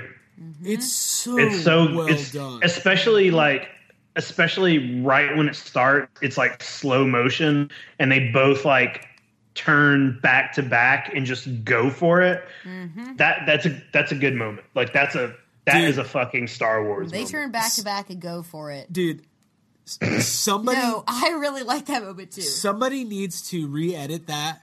Like the score was great. John Williams killed it as usual, Mm-hmm. but they need to put Duel of the Fates in right there again. I could, I'd take it. I'd be into it. Anyways, It's awesome. it's amazing. So all the build up to that, you have no idea what the fuck's happening. You don't know if she can pull it off. You don't know what either of them's going to do. So the element and some people were great. complaining about the Praetorian guards, like, how are they so good at fighting? Like, who That's the their fuck- job. That's their job. They're guarding Snoke. That's Like, literally their job. They're they're yeah, and there's been rumors, people saying like those are the the remnants of the Knights of Ren. That that's just that people make that up. Uh, one of my bummers is that the, the Knights of Ren were not referenced in this movie at all, and they make a big deal about them in the first movie, and it's implied that Kylo left Luke's training after burning the whole thing down and formed the Knights of Ren, and I wanted to see it, but we didn't. So, JJ, come on, man. yeah. I'm sure we'll get some. I'm sure we'll get some of that. Um, you know, another thing about about Kylo killing off Snoke is that it kind of shows it kind of shows how unpredictable and crazy Kylo might be. Like, you know, he He's fucking unstable for sure. he's very unstable and it goes beyond just like you know when you when you're watching uh you know the original trilogy darth vader he's just a bad guy the whole he's just you know most villains are just villains the whole way through this this is different because kylo from the force awakens we see that he's like he's got some issues he's like wavering he's being drawn to the light and even uh snoke tells him like it tore him apart having to kill han solo so you so it's weird because you get you get all these like moments where you're thinking like Kylo could maybe be redeemed. He kills Han Solo, and then you're like, well, you know what? Can he be redeemed from that? Like, do we even want? Do we want to see this character turn back towards the light? He's killed Han Solo. Like, does can we ever like, even if he does turn good, are we ever gonna like forgive this character? He fucking killed Han Solo. What so am I- then you get what? One of my biggest problems in the original trilogy is the redemption of Darth Vader. I fucking hate it. It makes no sense. He was a murdering bastard. He killed tons of children. Tons It's of such a quick. It's such a quick like. I'm good now. I know it's like the Yeah. guy Killed the Emperor. It's like when the serial killer's in jail and he's dying. He's like, "By the way, I believe in Jesus now. We're all Hey, cool." We're yeah. good." Like I hate that. They were all supposed to But, like- accept him. Those yeah, deathbed, whatever. That's One- bullshit. Yeah, one of the things that they're doing the best though with the series is they're giving they're they're legitimately giving Kylo Ren as a character like depth and you know real confliction. Yeah, and that dichotomy, it's he, he has not only he has not only killed off one of like the three major heroes. He's also killed off who we all thought was the main villain for this series. So it's like, what's he gonna like? Where's he gonna go? What's he gonna do? I feel like there's no redemption for him at this point. Like I feel like you know, halfway through this movie, you're thinking like, oh, this this trilogy could end with him being on the right side. But I don't think it is. I don't think he can at this point. I think he's going to be, you know, ten times worse in in Yeah. the third He took out the big bad in this movie. especially especially role. after yeah especially after like after all that he kind of got humiliated by luke skywalker Right. you know he so i think he's He gonna basically be the worst he could possibly be in the next movie Abby, I have a question for you. Mm-hmm. In the throne room scene where Kylo and Rey team up, did you think that this was an actual like this is this is where this movie's going? They will be Kylo Ren has come to the light. Like, is that what? Because I, I will freely admit, like in that moment, I was like, "Wow, Kylo Ren's a good guy now." Like I was such a little kid about it, I mean, yeah, it's like I wanted to. and I watched that a lot of wrestling. I should have known. You should have known that he'd stay. Yeah, I mean, I think that. I mean, yeah, deep down he's you know that he's conflicted, and yeah, I did. I kind of wanted that. I had that like naivete or whatever of wanting them to stay teamed up and like to be a pair and to be buddies. And I do, like we mentioned, we kind of hinted that there might be like a romantic tension between the two of them. And I think that he's got a lot of respect for Rey, but ultimately, that whole battle was so that he could like one up and step up and like assert himself, like in power, which he did. Right. And then invited Rey to join him, which to me shows that he does, he has feelings for her. Like he he is lonely. He wants to feel connection. And but I he's think also stupid. He's like every dumb Game of Thrones character who like thinks he's gonna impress the girl he likes by like killing a bunch of people, and he's like, "Look how powerful I am." And it's like, like you know what I'm saying? Yeah. Like, so it's like, of course she's gonna be like, "No, you fucking idiot!" Like, Right. no, no, Ben. Your name's Right. Ben, Kylo. Ben. Benjamin Solo. Yeah. Uh, you're named after my dad, yeah. or or right, Or probably not or pro- probably, Probably not. And then she's like, "Also, will you please tell me Yeah. who are my parents?" Uh, that reveal comes there. Like we, it's kind of implied earlier in the movie when Rey only sees herself in the mirror. We've kind of talked about it a lot. Uh, I don't know. He That- in yeah. Rian Johnson came out and said in that moment, Kylo Ren believes what he's telling Rey. He believes that Rey's parents are nothing. She believes they are nothing. And for the scope of this movie, uh, They that- are. That that is the answer. But for tons of fans out there, I'm sure that there's that belief that it's a red herring and that maybe maybe there's still someone. Maybe. Who knows? Um, all right, so we still have a lot to cover, so let's keep Mm-hmm. going. Let's talk about Finn and Rose. Sure Boy, silence. Can't wait. Uh, I, don't have, I, don't I don't know i don't have much to say about Yeah, I didn't dislike Rose. She ended up delivering one of my favorite lines at the end of the movie. I like the, you know, uh, it's not about fighting what we hate, it's about protecting what we love. I liked that. I liked the stuff with her sister Paige. I thought that that dynamic and that motivation for her, like, was pretty cool. Um, but I really enjoyed watching Finn and Rey together in The Force Awakens. I really enjoyed their relationship dynamics and chemistry. And I think that going into this movie, like I understood that Rey was going to be going through uh, probably a training process with Luke, and so she was going to be separated from Finn. They left off from The Force Awakens being not being together, so I didn't anticipate. I didn't know what to expect for either of them, but when it came to Rose and uh, Finn and how they like because they shared a kiss by the end of the movie, and I think that there's some like budding romance going on. Yeah, and I was is, in a Force Awakens, like even though like Finn was into Rey and like they had a bond, I Mm-hmm. Yeah. never thought that was like oh they're gonna be in a relationship. I think because of the line we're about like, oh, you got a boyfriend, like a cute boyfriend back home kind of thing. I was like, oh, you know, that's Because he's a fucking guy. And that was Yeah. the first girl he's seen besides Captain Phasma, and and you know you can't get with Phasma. and she bypassed the compressor. so. She did. I remember that. um, so the whole Canto Bright scene is set up where basically I think I'm just complaining because things are different. Like honestly, I just need to calm down. I think that's that one thing that's like, what do you think, Jake? Do I not no calm down? I, no i don't think you i don't think you should so things are different and different isn't bad and i don't think people should dislike things just because they're different but if it's different and also not good you cannot like it and i think this whole plot line is kind of boring like all the like rose in in in uh finn it's all it's too long it's way too long it shouldn't be drawn out the whole movie i think they could have like I think they could have wrapped that up maybe halfway through and maybe had them maybe they could have been prisoners or something. It felt Yeah. like they were it felt like they were stretching to give that plot line something to do for the length of the entire film. I and definitely of think they they need like they've struggled in what do we have Finn do in this movie? they do. Yeah, like they didn't know what to do. And and the only reason Rose is in this movie is so cuz I'm to be honest, like Rose is kind of she's kind of pointless to this film. She doesn't she doesn't do a whole lot. She doesn't it feels like she was created just so Finn would ha- not be alone on his mission. It was like he's going to go on a mission.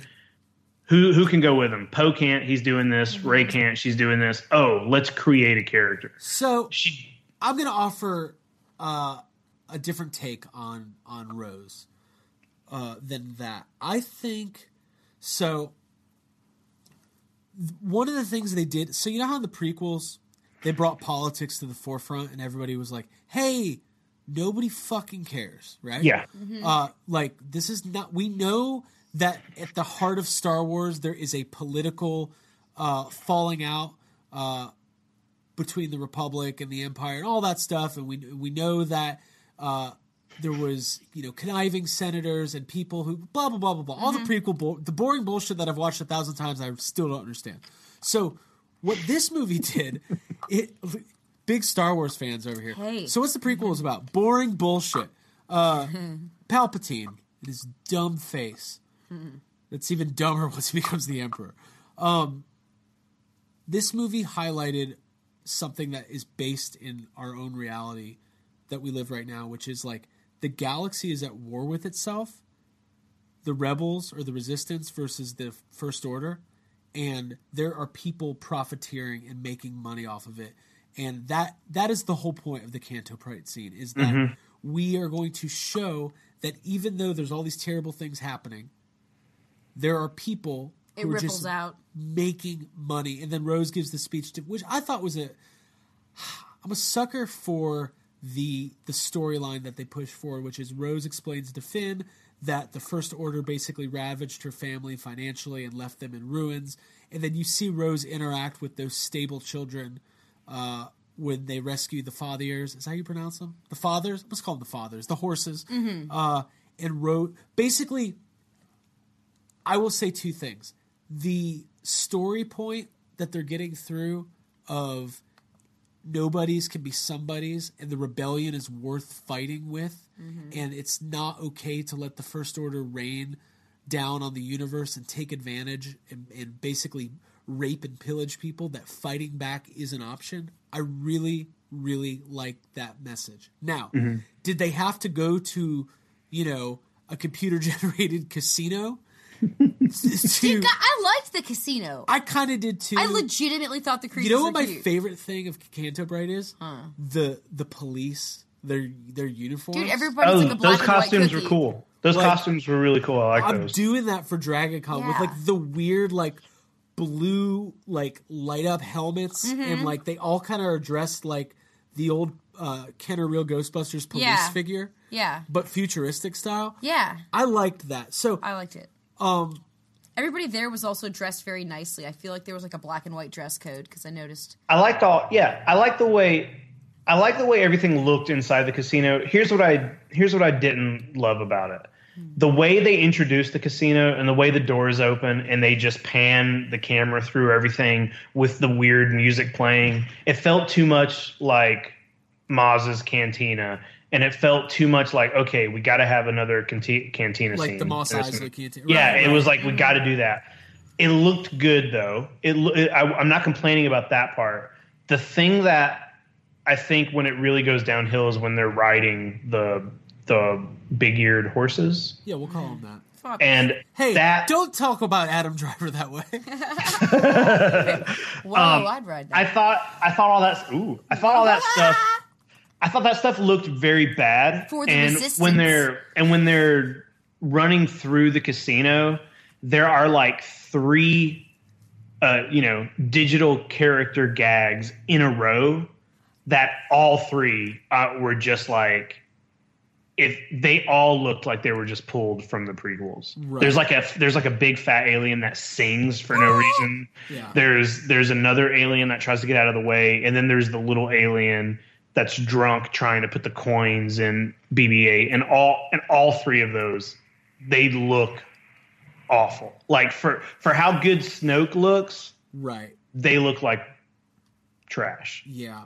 Um, And it's just too it's just too much like I don't know. That whole scene to me is like this could have came out of episode 2. Right. Uh, I don't go that far with it. I think that so we need to remember that the reason why they go on this mission is that they are trying to find the code breaker, and then they're going to go sneak onto the first order ship uh, because they're trying to figure out how to. What are they trying to disable the Who fucking the knows? hyperspace tracking? Yeah. All that Yeah. shit. Yeah, in order to do it, they It's a pretty convoluted plot. and Right. they're running out of gas. Yeah. Blah blah blah. Let's get back to Luke and Snoke and yeah. I know Kevin Smith said that there's an episode of Battlestar Galactica that was almost a very Yes. similar plot, and, And he's Mm-hmm. kind of right. There is a plot in the new Battlestar Galactica. When I say new, I'm talking about the show that ended ten years ago. the Um, Sci-Fi Channel, not the yeah, original. about and like one of the plot lines is that like the Cylons are tracking the you know the I don't what Every time you jump to hyperspace, you lose fuel in the chase, so Right. it's like you're in a stalemate. right. But anyways, that's neither here nor there. A bunch of toast fracking toasters. Fracking toaster lovers. Let's bring back fracking. Uh, let's not. So they go. They don't find the original codebreaker. They find Benicio del Toro, which I actually really liked his character in this movie. I know it was a small part. I know he ends up betraying them, and it's whatever. But I thought he did a pretty good job for what it was. I think the thing people mostly have the problem with, like when they free the fathiers, the horses, and they're all running through the casino. To me, I don't mind it, but it does feel like we get thrown into like a Harry Potter movie. a silly child's movie, a little bit. A little bit. Yeah. That's the vibe I got. I didn't hate it, but it felt. You know, in like episode three, where Obi Wan's riding around that thing for like twenty minutes. Yeah. that. Yeah, it felt like yes, exactly, like Okay. the prequels. That to me that that whole scene is the it's the worst stuff in the movie. It's the stuff that I think like absolutely the movie could have done without. I think they were trying to get like they were. Rian Johnson was like, I need to get them to a planet where we could see children as slaves and we can inspire them with like when she gives them the rebel ring and all that. I really like that stuff. Mm-hmm. Maybe there was another way they could have done it, but overall, to me, it doesn't. It's a little long, but it doesn't hurt the movie. Like some people, like I've talked to people who are like, as soon as that stuff happened, I was completely out of it, and I don't feel that way. I just feel like it's they maybe could have trimmed it down a little bit, and it's always tough. We talked about this. It's always tough when you see your core group breaking up, right? I feel like the problem that they're having with Finn in this movie until the very end is he's not an X-wing pilot, right? He's mm-hmm. not a resistant soldier. He's not a Jedi, so he's not going to be with He's like a Rey former training. nobody. He was like a maintenance guy. So his talent is being able to go undercover with the First Order, which he's now done twice. They can't do it again. They Mm-hmm. can't have him just sneaking onto the First Order ships all the time. Right. Can So he's they? a resistance hero at this point. He's a resistance hero. But by the end, he's flying the thing and all that stuff. Yeah. Uh, so, any more on Canto Bright before we move on? No, I would like like I would like to stop talking about the worst part in the movie and start talking about the best part in the movie. Yeah. All right, we're about to talk about the best part about the Last Jedi. Mm-hmm. so Leia's flying through space. Okay, uh, we already talked about that. part. Gracefully. Uh, all right, let's talk about him. The man, the myth, the legend, the mm-hmm. Frank Oz. Mm-hmm. Guys, I think we all could have maybe predicted this, but until we saw it on screen, I don't know. I don't even know what to say. It was one of the most amazing things I've ever seen in a Star Wars movie. Yoda is in this movie. Mm. He shows up to kind of smack some sense into Luke. Jake, I know you told me that the saltwater tears were flowing as soon as Yoda popped Yeah. up on screen. Yeah. Tell, Be- tell me yeah, about it. because because uh, like you just said, I think I think we all probably uh, I, I figured at some point Luke or Obi not Luke Yoda or Obi Wan were gonna were gonna make some kind of appearance. You know, both of them. You hear both of their voices in Force Awakens. And I and I was just like, you know, I thought it was probably a safe bet that we were going to see some Force ghosts in this film, and I think though maybe no one was expecting it to come at a point when like Luke is like marching up to burn a tree down. Yeah. and the way they do it, where like you see the back of Yoda's head just come into the foreground, I was like, oh my god! I was like, here we go, we got some Yoda, and Yeah. then and not only do we get Yoda, like it is Yoda, like we it is the Yoda that we have not. It's like original trilogy, you know, pre prequel Yoda, and he looks right, he sounds right.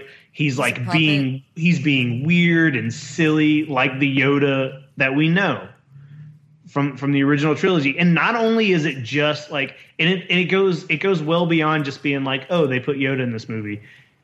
He fucking fucks with Luke, burns the tree down, Laughs. you at him. know, laughs Yeah. at him, hits him in the head with his cane, which is something he does in in you Yeah. know Empire, Oh, yeah. and and he sits him down and he like spits some like straight up Jedi wisdom at Luke Skywalker, and he just like he just has a lot of really good stuff to say. He's it shows it shows you that even though Luke is you know this great Jedi master, you know, and he he still doesn't know everything. Like he there's still shit to learn, and he's still being taught. Um, and it's just like it's super emotional, and it's it's it's just it- it's it's a I think it was a perfect moment. It, it, to me, it's by far the best part in this film, and it um whenever whenever Luke and Yoda are just like resting on the rocks and they're they're just both looking at the fire and like it's just like that's that's like that's going to be an iconic image forever like that's I think Luke- Abby like looked at me and goes, "That's a Mondo print right there." Yeah. yeah it, Absolutely. it is yeah Um, Abby, Yeah. you, I mean, you're a big fan of the Yoda. Yeah, I mean, I think that that was that's the best. See, well, between that and the Snoke's throne room, those are the my two. Like when I went back to see this movie a second time, those were the scenes I was looking forward to the most. same So, I mean, I can't echo any further, like any louder, what Jay said. Like, I think you said it pretty well. I think that when Yoda's like looking at Luke and saying that you shouldn't look to the future, you do that too much. Like, you living in the present, living in the now. I feel like that was almost Rian Johnson, like speaking to us as an audience, like, hey, calm the fuck down, stop looking for answers to things. Like, just take this movie for what it is. And when you do at those moments, it, it pays off and like it rewards you. And it's a really good scene. And I think seeing Yoda is something that makes this movie worth watching again. So I really enjoyed it. I think what's so special about the Yoda scene is that it gave you feelings of nostalgia and of like remembering what it's like to watch The Empire Strikes Back as like a little kid for the first time.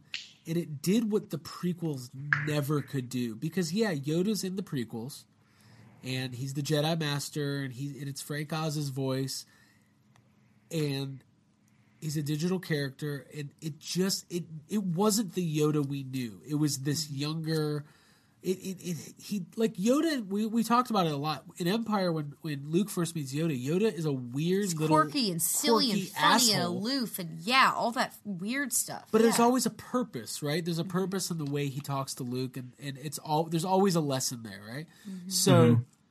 I loved it when he looks at Luke and he burns the tree, and Luke goes into farm boy mode, and it's you you would think Luke was talking to his uncle Owen, and he's like, "Yoda, the the ancient Jedi texts are in there." Like, Yeah. he Yeah. fucking It's knows perfect. Luke. yeah, He knows, even though they're not. Yeah. That's what he also knew. surprise. Yeah, yeah and i'm sure yeah yoda knew that Yoda knew. Um, just for anybody, because it is quick. Uh, Rey did take the Jedi texts and puts them in the Millennium Falcon. They show them at the end of the movie. They Yeah. so so Yoda was in some ways doing kind of like how Luke was trying to teach Rey lessons, but kind of like trying to do Yo like Luke tries to Yeah. be Yoda like, but he's not that good at it, right? But Yoda. Yeah. he is- reminds me of Yoda when he's doing that little leaf tickle with Rey when he's like, "That's not the Force." Like, Right, right, and you could just see him like, oh, I bet Yoda He would would be do smacking her on the head with a cane if he could. Like, right, exactly. Uh, so yeah, the Yoda scene is incredible. The fir- and it's just special. It's at night. It feels a little bit like Dagobah, and if there was ever a scene that just seeps you in like Star Wars nostalgia goo, that's it. And it's and I, I cannot wait to get the Blu-ray and just watch that scene over. Yeah, if and you were off put by Luke milking the whatever that beast is, then this moment like kind of Uh, Her name's Aunt Makes- Beru. oh yeah, Ew. Hey, she, well, there- she liked it. there's also there's also something like there's also something nice and special about hearing uh, Yoda talk about Rey, and you know, like he you know he mentions Rey by name and and Kylo, you know Ben Solo by name, and it's Oh just God. like I almost just choked up when you said that. it like it just like cements them into Star Wars. You know what I mean? Even Yeah. though obvi- obviously these movies are about them, but to hear Yoda Oh, Yoda's speak of talking them about me. is like it's it's like oh it's important. It's like you go to class. Hey, hey, Rey. Uh, Yoda was talking about you. she thinks you're What? cute. Yoda like likes you. Let's. Uh, no, Yoda like. No, Yoda likes you. Um, Yoda and I have been talking. I want to talk about something real quick.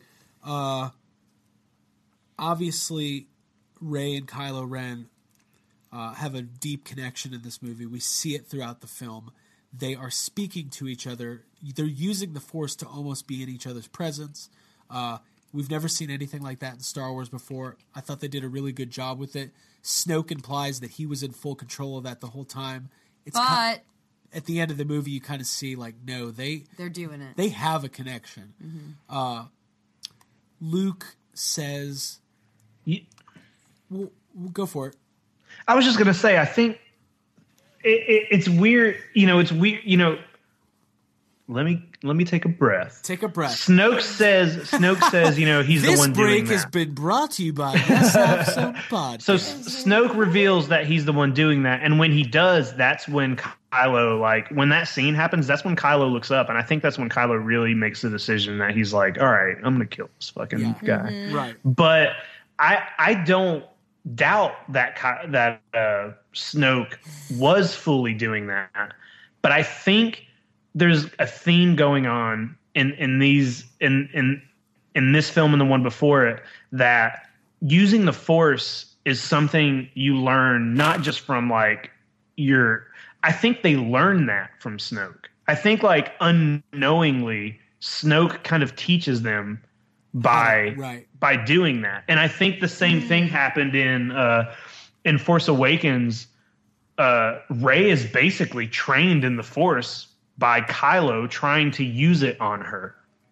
You know, like he's Yeah. there's multiple times where he's trying to get into her mind and you know, the first time he tries that, she like you know, she resists him and stuff. And I think she learned a lot from Kylo uh you know, in a way he didn't want, you know, he he wasn't he wasn't trying to teach her, but he did. And I think Snoke kind of did the same thing. And he I think he made both of them stronger in the force by giving them that connection. Yeah, Yeah. I would completely agree with you, and that's a very good point. I mean, she's adept, she's a droid, and she learns things very quickly. And uh, yeah, I think that absolutely. I, I agree too, and I think that one thing that's really interesting is Luke tells Rey, "I've only seen this this level of power in the Force once before. It didn't scare me enough then; it does now." So basically, what they're saying right now is that Kylo Ren is strong as fuck. He is of Luke Skywalker's bloodline. He is a direct descendant of Anakin Skywalker, the one who was to bring balance to the Force. And Luke is saying that Rey is of equal power. So, are we to believe that she was born with the same level of force ability as a Skywalker, you know, descendant from from parents who are nobody, or is there a good chance that there's a lot more to learn about Rey? There probably is. I mean, maybe maybe her parents were nobodies, but like maybe their parents had, you know, like obviously there there's probably some force down the line. Or I mean, Anakin was always like shown as as being super strong in the force because, you know, they basically come out and tell you that uh uh Palpatine like you know willed him into existence Right, you know right. like he tells him that story Right. and it's obviously like him being like well this is this is how you were born you know so who who knows Abby, you're um, Mm-hmm. you're a giant fan of Rey as a character.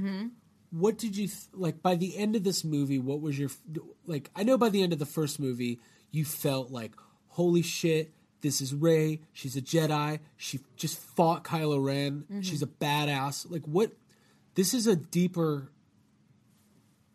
honestly the like my feelings on rey coming out of this was that she grew up like even more so in this movie she did more battle and i think that she faced against like one of the most difficult things which is like looking at your parents and wondering where you came from and like what kind of an impact that has on what you're doing and who you are and what you can achieve and like whether it means anything. Because Kylo says something to her at one point where he's like you're looking for your father everywhere. Like you're looking in uh Han in- Solo, in Han Solo. Luke. in Luke exactly, and it's like it doesn't mean anything. And he's basically telling her like he tosses the lightsaber, like toss the whole book out, toss everything out, any expectations, any bullshit, and like be who you are. And I think that that kind of that message, and I think that her growing up and like that that changing process, I think is it was really cool. I don't think that.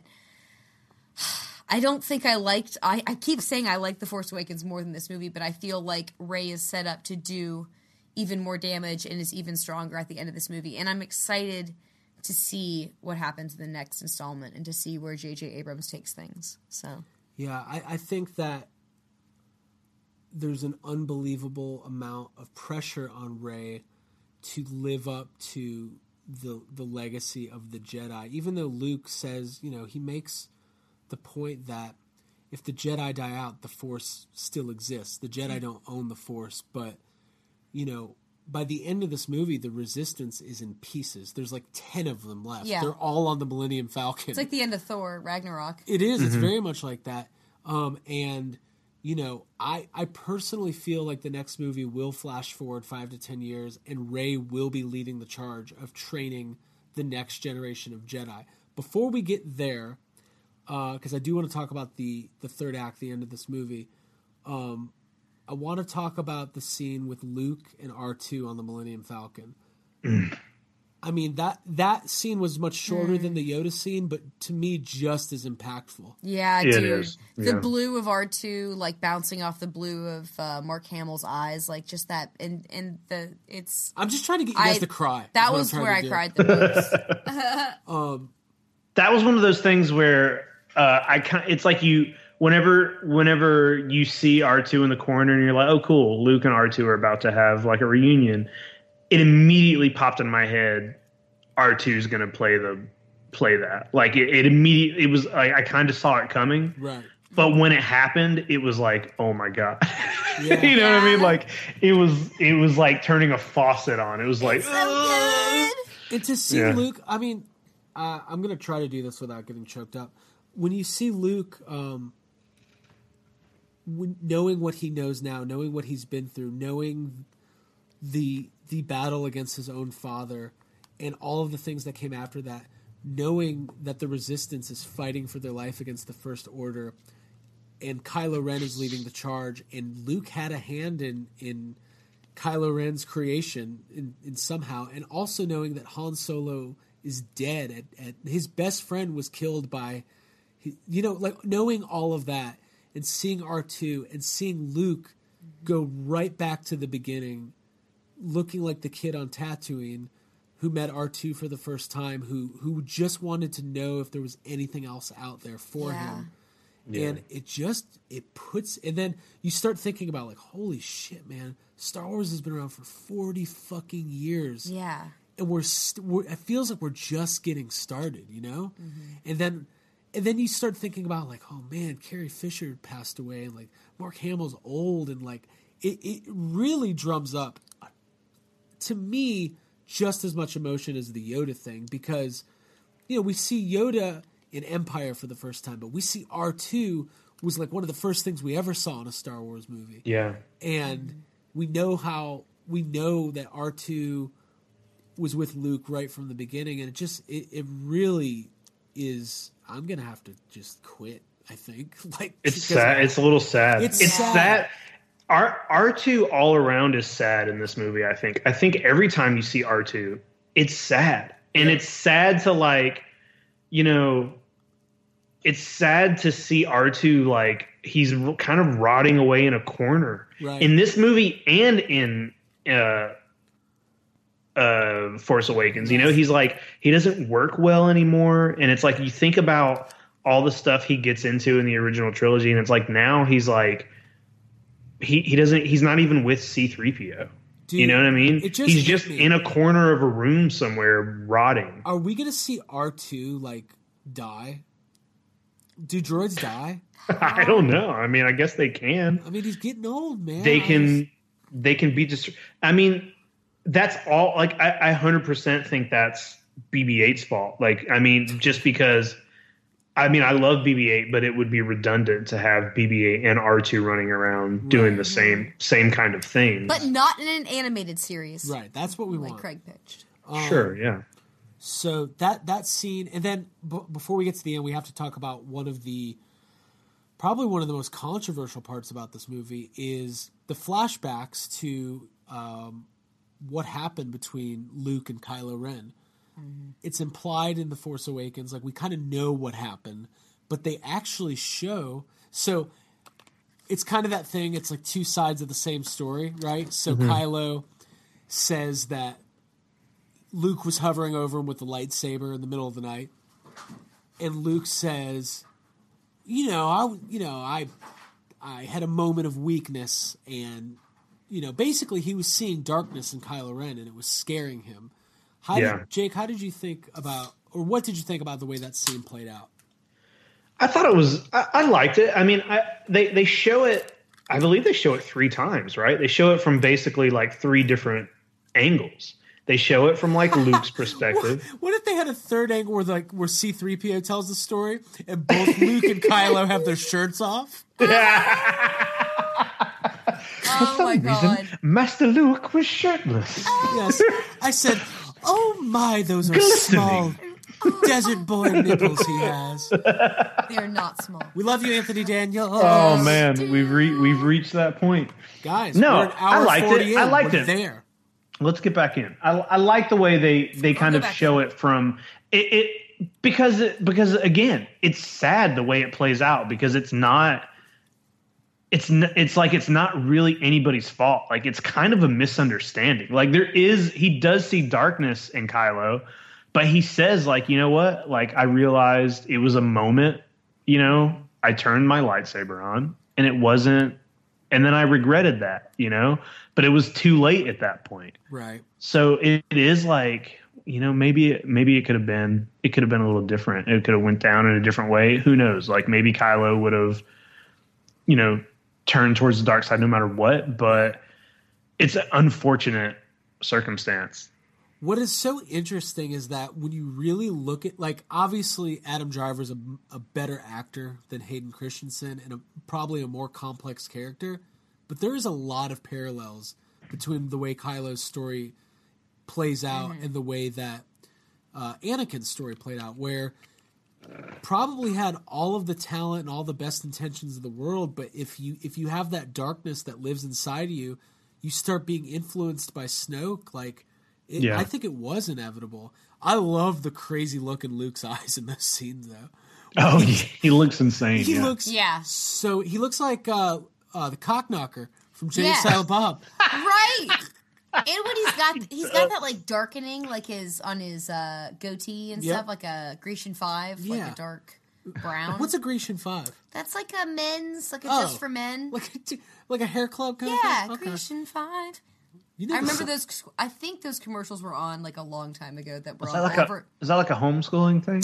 I yes, because I, the reason I know them is because they were part of the MST3K like uh, Thanksgiving weekend marathons, and I would watch Oh, the okay. commercials Okay. Um, too. also You're welcome, notice in those scenes luke has his green lightsaber Mm-hmm. and i want to know where that green lightsaber is because i now that uh, the blue lightsaber is broken in half Mm-hmm. i want Dude, wait, Yeah. just had an idea. Okay. So, obviously, Luke loses the blue lightsaber when he gets his hand cut off. Somehow, Maz Kanata ends up with it. It's given to Luke, and uh, it breaks in the throne room when Rey's using it. She still had the crystal from it, though. Yeah. What if she goes and finds the green lightsaber and modifies it and has like a Darth Maul double lightsaber, but one side blue, one side green? I'm into it. Sure. Sure. I like a double sided lightsaber. Hey, Sure, it's not Stop gonna it. happen. Stop it. Stop. Everyone's fun. It's Two sides. Everybody has some fun. Yeah. Yeah. Uh, it's balance. For everyone. You. Balance. So Yes. let's get to the end of this movie. We really haven't talked about Laura Dern. I wanted to touch on her. Ah, I did too. I'm sorry, guys. We Let's go back in. Did you guys wait? And yes, have some group therapy. There was a discussion about Laura Dern, and Dan Harshman, our good friend of the show, said Laura Dern has the longest neck. And I responded with a picture of the brachiosaur from Jurassic Park. I was like, "Does she?" um, we're all Laura Dern fans. What do you guys think of her character in this movie? I Uh, liked I- her. yeah, I thought she was great. I thought, uh, for some reason, I thought she was going to be a villain. Like, I don't, I don't know, just the way she looked. It's that I was like, purple hair, oh, is she going to be a villain? Yeah, it's the purple hair. I don't know. I thought she was going to be a villain. But um, no, I liked her. You know, she's she gives Poe a little run for his money. Dude, that's I hot. That's like Top Gun Yeah. stuff. I Dude, thought there was a guy I was was gonna happen talking to there. was complaining. He's like, he's like, dude, my only big complaint from this movie is like her purple hair wasn't very vibrant. Like it was kind of washed out looking. I was like, that's your takeaway from Cool, the Last man. Jedi. All right. Cool. He wanted um, a brighter shade, more vibrant, is what he said. That's amazing. Yeah, I don't know. No, I liked her. I thought she was strong and tough and confident. And she's like just she oozes charisma She and like yeah, strength. And I liked her a lot. And the dynamic between her and Poe was pretty great. Mm-hmm. Like, and the fact that you find out, like, because they make you think at first, like, oh, is she like She doesn't know it. She doesn't quite know what she's doing. Yeah, and and then- and they and it comes out that she's you know maybe a little smarter than Poe, and she's just like, hey man, chill out. Like we're, I'm in this position for a reason. You know. Yeah. as the movie kind of carries into the third act, we see Finn and Rose and BB-8 on um, on the First Order ship, and they're kind of incarcerated briefly, and they escape and do that whole number, and then they have a battle against stormtroopers, and it leads to uh, Finn going one on one with Captain Phasma. Uh, I thought it was a pretty cool scene. I mean, I know people are bummed about, about Phasma kind of getting the raw deal again, but it's like she's the new Boba Fett. Like, not every character, like, just because she looks cool doesn't mean she's going to be in the movie for an hour, you know? And there's a Yeah, lot- I mean, she was in it. She, I mean, even though she doesn't show up till later, she she has a pretty great battle with him, Yeah. which you know what is way more than Boba Fett ever got. Yeah, that's true. it's like, now time I- for the I- I Yes see Have that- Some podcast minute where Jacob Walsh tells us why Boba Fett sucks. No, I see. I, I see the comparison. Like I see the comparison, but Right. and I, and I mean, I, I can see people being bummed that she's not in it more. But she got a good like she got a good ending. She got a good battle in. She was there was actually some threat. You know, she she's a she's a pretty threatening character in this Right. movie, and um, I, I I liked her in it a lot. Yeah. Now, the, physical question action was is because it's Star Wars, will she be back? good. yeah. She's a force ghost. No, I don't think so. I think she's done. She's ju- she was Um, always a Force ghost. She's yeah. She was never. She's never. She was never even on If she that. gets uh, a spin-off movie, Oh. get her backstory. But hey, but hey, I had a I had a stray observation about Phasma. Okay. How come how come they can afford for her armor to repel blaster shots, but like regular stormtroopers don't? Doesn't that seem like something they should all have? If they can't, what's the point of even wearing armor? Midi-chlorians. Oh, okay. There it is. Um, I okay. You would think I have a lot of thoughts about Stormtrooper. Jake, first of all, I agree with you. Yeah. Um, apparently, Phasma's armor is made of like the same material as Star Destroyers, okay. uh, which is I don't know where they say that, but that So is- how heavy do you think Yeah, that heavy is? I as think it's fuck. heavy, but also on Jakku, there's literally Star Destroyers just sitting there that were that are They're just wrecked. they're just all- wrecked from the Battle of Jakku. get down there, mine those materials, and get these stormtrooper tr- tr- Whoa, that's a good these call. stormtroopers some protection. Yeah, Um, I just don't That's to help understand. the Like, I just- environment it's on just weird. Jakku. I uh, It's a nitpicky thing. It's Yeah, just I it's you know. know. nitpicky, but like, it, like, like it's not like if you're in the, a war, it's not like if you're in the army, like only the generals or the captains get like, I don't know. you would you would think if get? like you would think if they figure out oh if we make the armor like this they're basically unstoppable that they would be like oh well they all have to be like that Right. because they're all what's the point unstoppable. what's the Yeah, point if of not writing, like right. Yeah, it's it'd be like if in the police, like police officers, like only one guy got the bulletproof vest and everybody else just had to yeah like. yeah Um, just make more of them I don't think it's a money thing. I think the first order, dude, those Tie Fighters are expensive. yeah they got the money Um, uh, you know what it is? They don't fucking care about stormtroopers at all. They just no they don't they don't and and I, and it, it makes you wonder like what if phasma what if that um armor that i mean obviously like that armor is stormtrooper armor you know what i mean It's just like it's stormtrooper armor so it makes you think like what if phasma was like okay well if i'm gonna be a fucking general here i'm gonna i'm gonna spend my own money and upgrade this shitty armor dude. You think? and dude, like maybe she did that maybe that was a in upgrade that she Custom implemented counts customs. herself dude, what if Yeah. like what if some of the stormtroopers didn't even have armor because they were on payment plans with the Novos and they still haven't come in yet? Mm, That's great, man. They're still waiting on their shipment. Yeah. And they're like, there's stormtroopers walking around, their shit doesn't fit right because they didn't cut it.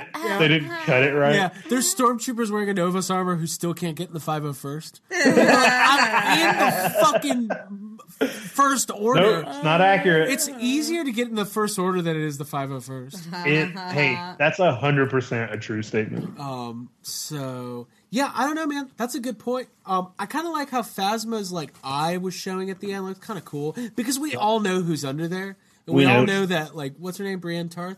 She's Yeah. awesome. Gwendoline Christie. Gwendoline Christie. Yeah, I love her, and I did kind of want to see some more. And I love, I loved that like crazy theory about how she's Cindel from the uh, Caravan of Courage movie because that would make me happy. Uh, well, Cindel got her ass. Chrome Dome. I like that he called her Chrome Dome. That felt very Uh-huh. Star Wars to me. Yeah, Yeah. that was good. Um, So that all happens, and they all make their way. So basically, what happens is, uh, oh, we need to talk about this. Uh, they find an abandoned rebel base on Crait, which is the planet they're escaping to.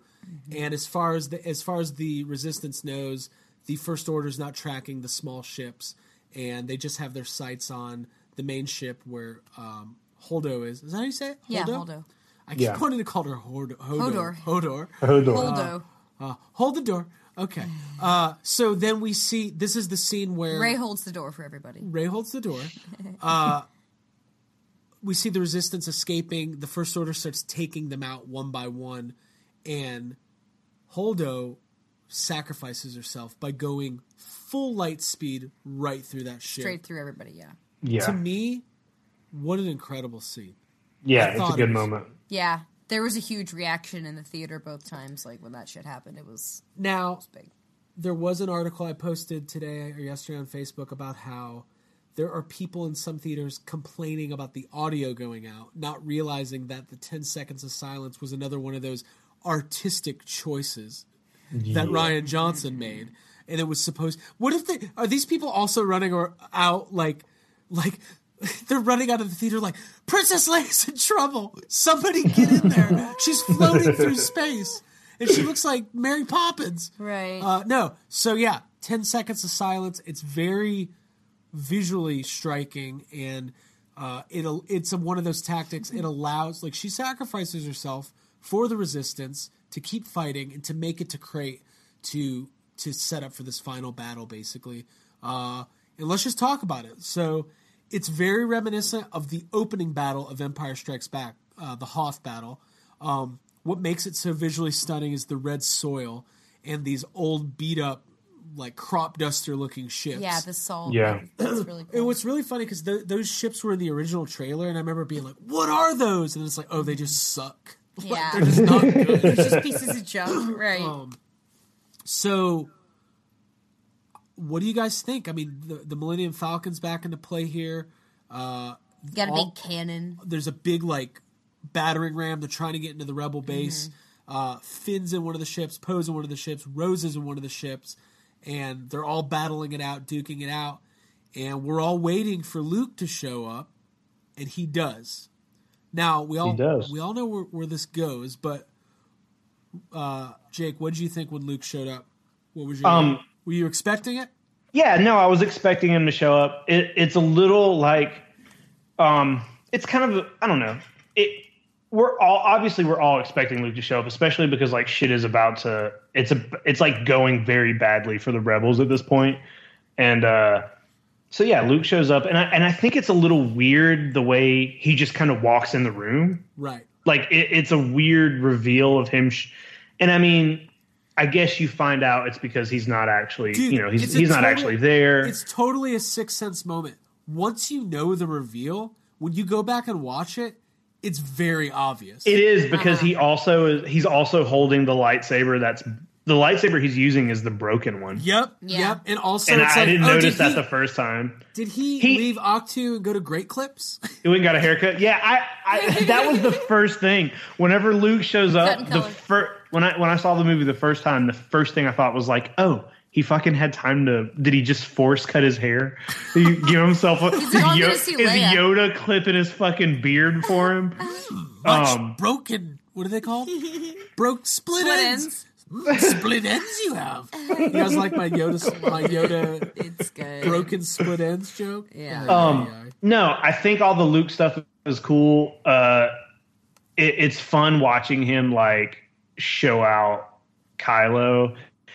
I, I do, I do hate that we we get a fucking lightsaber in Luke's hand. He is holding it. They like tease a fight, but there's no fight. You know what I mean? Like who doesn't want to like who doesn't want to watch Luke Skywalker battle somebody? Right. It and it never happened. It's a build up to a fight that just does not happen. I have a prediction. I have a major prediction. Putting it out there right now. We are going to see that fight. I predict because Yoda was able to take physical form practically and and mm-hmm. burn that tree and affect the physical world. I fully expect to see Luke Skywalker amongst other Jedi taking physical form and battling Kylo Ren and possibly others in the next movie. Mm. Now, call that fan fiction. Knights of Ren. Call it call it whatever you want, but I think JJ knows that people missed out on that, and I think Mark Hamill is going to have a major presence in the next movie. That's my hot take. Keep going, Jay. I don't like I don't mind I don't mind uh Luke, you know, kind of passing on into the force. I just feel like, hey, why are whose idea was it to not have Luke fight somebody? you even if it's a short the trees. even if it's a short fight, like I want I really wanted it and I, I felt a little cheated by that. Right. But the rest of it, the rest of that like confrontation I liked. I li- I like him telling Kylo like, "Hey, everything you just said is wrong. Like I will not be the last Jedi." Like that stuff. Yeah. That's all great stuff. Like him being like, "Oh, I'm not really here," you know, like all that stuff was good.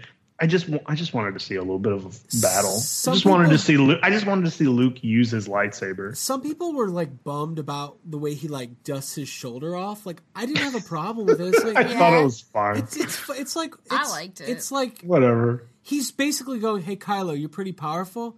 You ain't You ain't, shit. Luke. You're not Yeah. Luke Skywalker Yeah. powerful. You're not Um, Luke Skywalker. before He's we- showing you. He's he's he's spent this whole movie being like, "Hey, no, Jedi are a bad idea. I'm not the big great Jedi master anymore."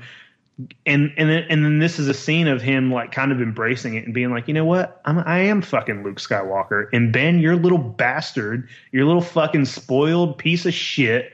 And someone needs to tell you that like the Jedi's they're hey, the Jedi's are coming back, and you're not going to win this. Um, before we see all this, we see the only reunion between Luke and Leia. Uh, it's kind of a really special moment. Leia says a thing about how she changed her hair. Apparently, that was an impro- uh, improvise, uh, improvised Improvisation. line. yeah, And then we see Luke when he when he winks at C three PO. I thought that was great. Yeah. Like I thought, I mean, because in that moment, we don't have time for Luke to sit there and have a nice catch up conversation with C3PO. Like it just Yeah. as much as you want it. Um so yeah, I mean and and then the whole thing was like Luke Not physically being there was something that kind of bummed me or confused me a little bit the first time. But you and I were talking about that. and Well, yeah, there's so- there's an explanation. Well, Abby asked me like, why wouldn't it have been better if Luke just actually showed up? And I said, yeah, it, maybe it would have been, but because he was a force projection, he became a distraction to Kylo Ren and the entire First Order, and he took all of it their was impenetrable. Basically. all yeah he he could be you couldn't defeat him you couldn't touch him he took all their firepower took all of the focus off the rebel base and allowed rey that gave rey the time to go move the rocks and let the all the resistance escape so Yeah. just like what was the thing we were talking about earlier oh just it's very similar to the poe dameron thing where he was basically creating a diversion and when Right. you think now, as amazing that as that is, it's like okay, but this is Luke Skywalker. We want to see him more than like create a diversion. But Yeah. um, when they cut away and you see Luke floating and meditating and using all of his power to do that, and then he fades away, and the force, you know, the the uh, force themes playing, and you see the double suns. yeah. It just gets you, man, Mm-hmm. and and it, not in the way that Han Solo gets you, because we talked about that. But this is almost like this. Just It's like- almost like a relief it is, and He's almost fulfilled his purpose. just like because you don't want to see like you don't want to see Luke killed. If you if Luke's gonna go out, like it's nice to see him go out Right. in in a touching way, you know, like in a With yeah, uh, the way uh, the way a Jedi, the way someone like Luke Skywalker should go out, which is after you know fulfilling like a purpose. Right. And it's so similar to the Obi Wan, you know, if you strike me down now, I shall become whatever the line is. I'll, I shall become more powerful uh, than you could possibly imagine. And he basically tells that to Kylo, like you, everything you just said is wrong. And then he fades. Obi Wan fades away. Luke fades away. Yoda fades away, and the destiny. The, the, he fulfilled his purpose as a Jedi, which was to what he couldn't give to Kylo Ren, he gave to Rey. He is passing the torch to Rey. This is a true passing of the torch moment. Um, and as people were freaking out about this movie and complaining about it, Abby had a really funny comment. She looked at me and she goes, "Hey, at least Luke didn't just show up as a cab driver. like a bartender in a cantina. Like, like, let's let's think about this. Like, it might not be the perfect Star Wars movie that we imagined, but the fact is, it's 2017, and we're watching Mark Hamill playing Luke Skywalker. That's a pretty special thing. Yeah. Yeah. and uh, you know, in the in the classic words of Luke Skywalker, I don't go downtown. Oh, I don't go to Chinatown. What's the line? I don't believe in no force ghosts.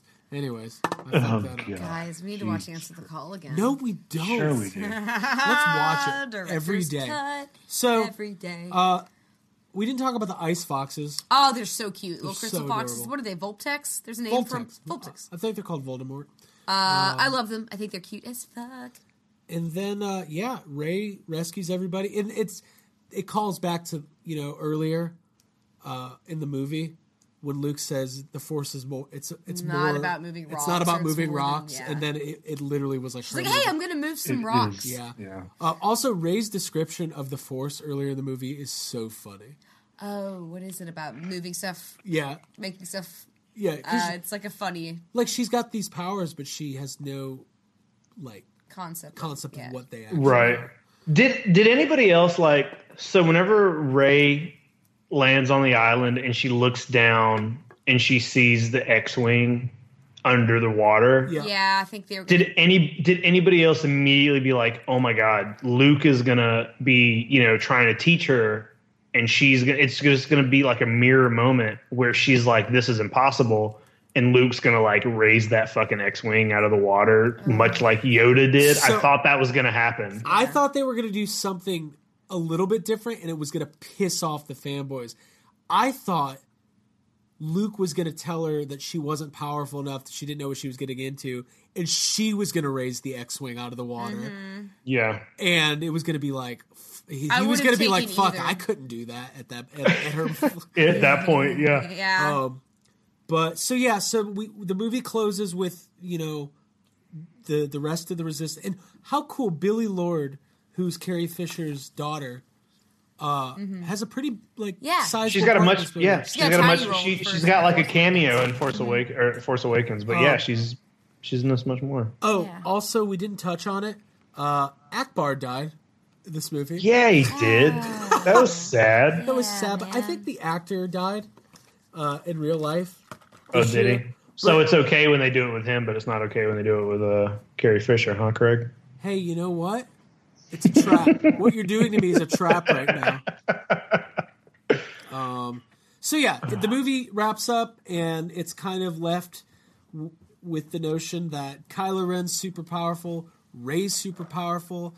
Uh, there's some they still hang out. Millennium Falcon uh, dice dice in the mirror that are being kind of tossed around, uh, and you know we're, we're we're in a point where we're in a rebuilding point. It's not that dissimilar from the end of Empire Strikes Back, where they're not the the resistance is in a very bad place, and they're going to be you know needing to rebuild if they want to take on the First Order, which is becoming extremely powerful. Uh, Hux. How about we didn't touch on this when Hux walks in and Kylo Ren's on the ground and Hux is like gonna try and kill him. Yeah. He's like, oh, I could be the supreme leader now. Like, I don't know though, man. You know, is is is as much as it seems like the First Order is gaining in strength, I think probably part of the First Order's fall is going to be the fact that Kylo Ren killed uh, Snoke because even though even though Kylo is strong, he's like he's like a fucking child. You know what I mean? He's got a bad temper.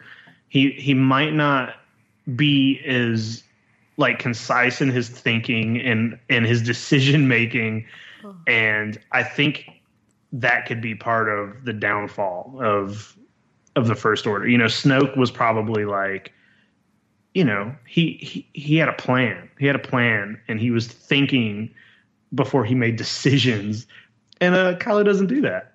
And now he's like running the first order. You know what i mean? It's like a kid right. you know getting the keys to the car. Like it's gonna crash.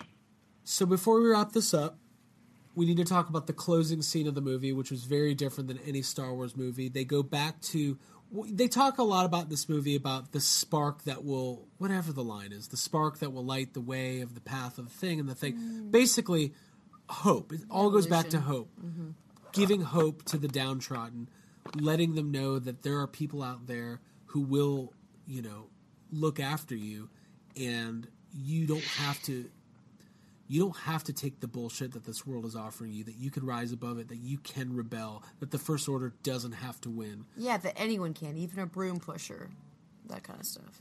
The kids are together, they're telling the legend of Luke Skywalker in some other mm-hmm. language. Uh, but they're basically like, yeah, and then Kylo Ren was like being a punk bitch, and Luke was like, dude, you ain't shit. And Rey was there in the Millennium Falcon. Um, and then you see the kid grab the broom, and he, he force grabs it.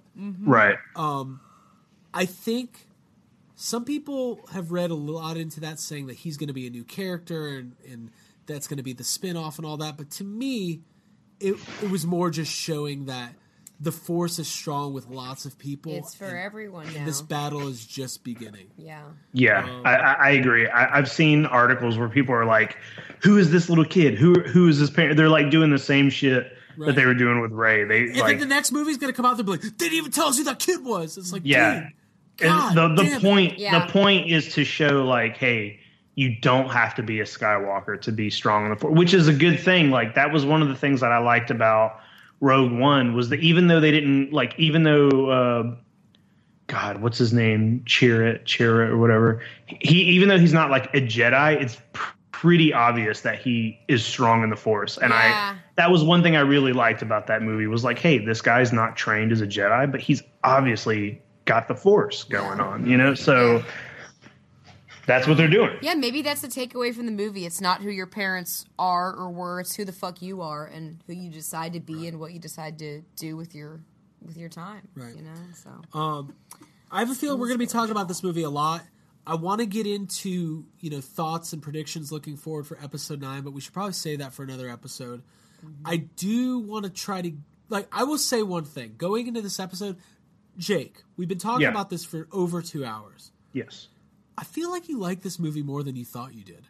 I, I there, there's a lot of stuff I really I, I know I know there are a couple times where I'm just like, hey, this was really stupid, and and there are some things that I think are stupid in it, but I don't think it's a bad movie, and I I think I'd probably like if I were to rank That's all what my next Star question movies. was. We got to rank. People want There's the rank. too I got there's no, I got too no. many of these movies for me to like just rank them off the top of my head. But I think this would probably be in the middle somewhere. It, w- I mean, it would definitely be above the prequels. right. Mm-hmm. Um, but I don't think it, it's not above Force Awakens for me, and it's and I don't think it's above A New Hope or Empire Strikes Back for me. Right. Maybe Jedi, but oh yeah, I don't know. I think it's I think it's kind of middle of the road. It's got a lot of great stuff in it, but it's just got some things that I think were were pretty bad too. Right. yeah. But hey, maybe maybe that was on purpose. Maybe it's all about balance. it's the Oh. balance. I the also think it's really hard. It's a trilogy.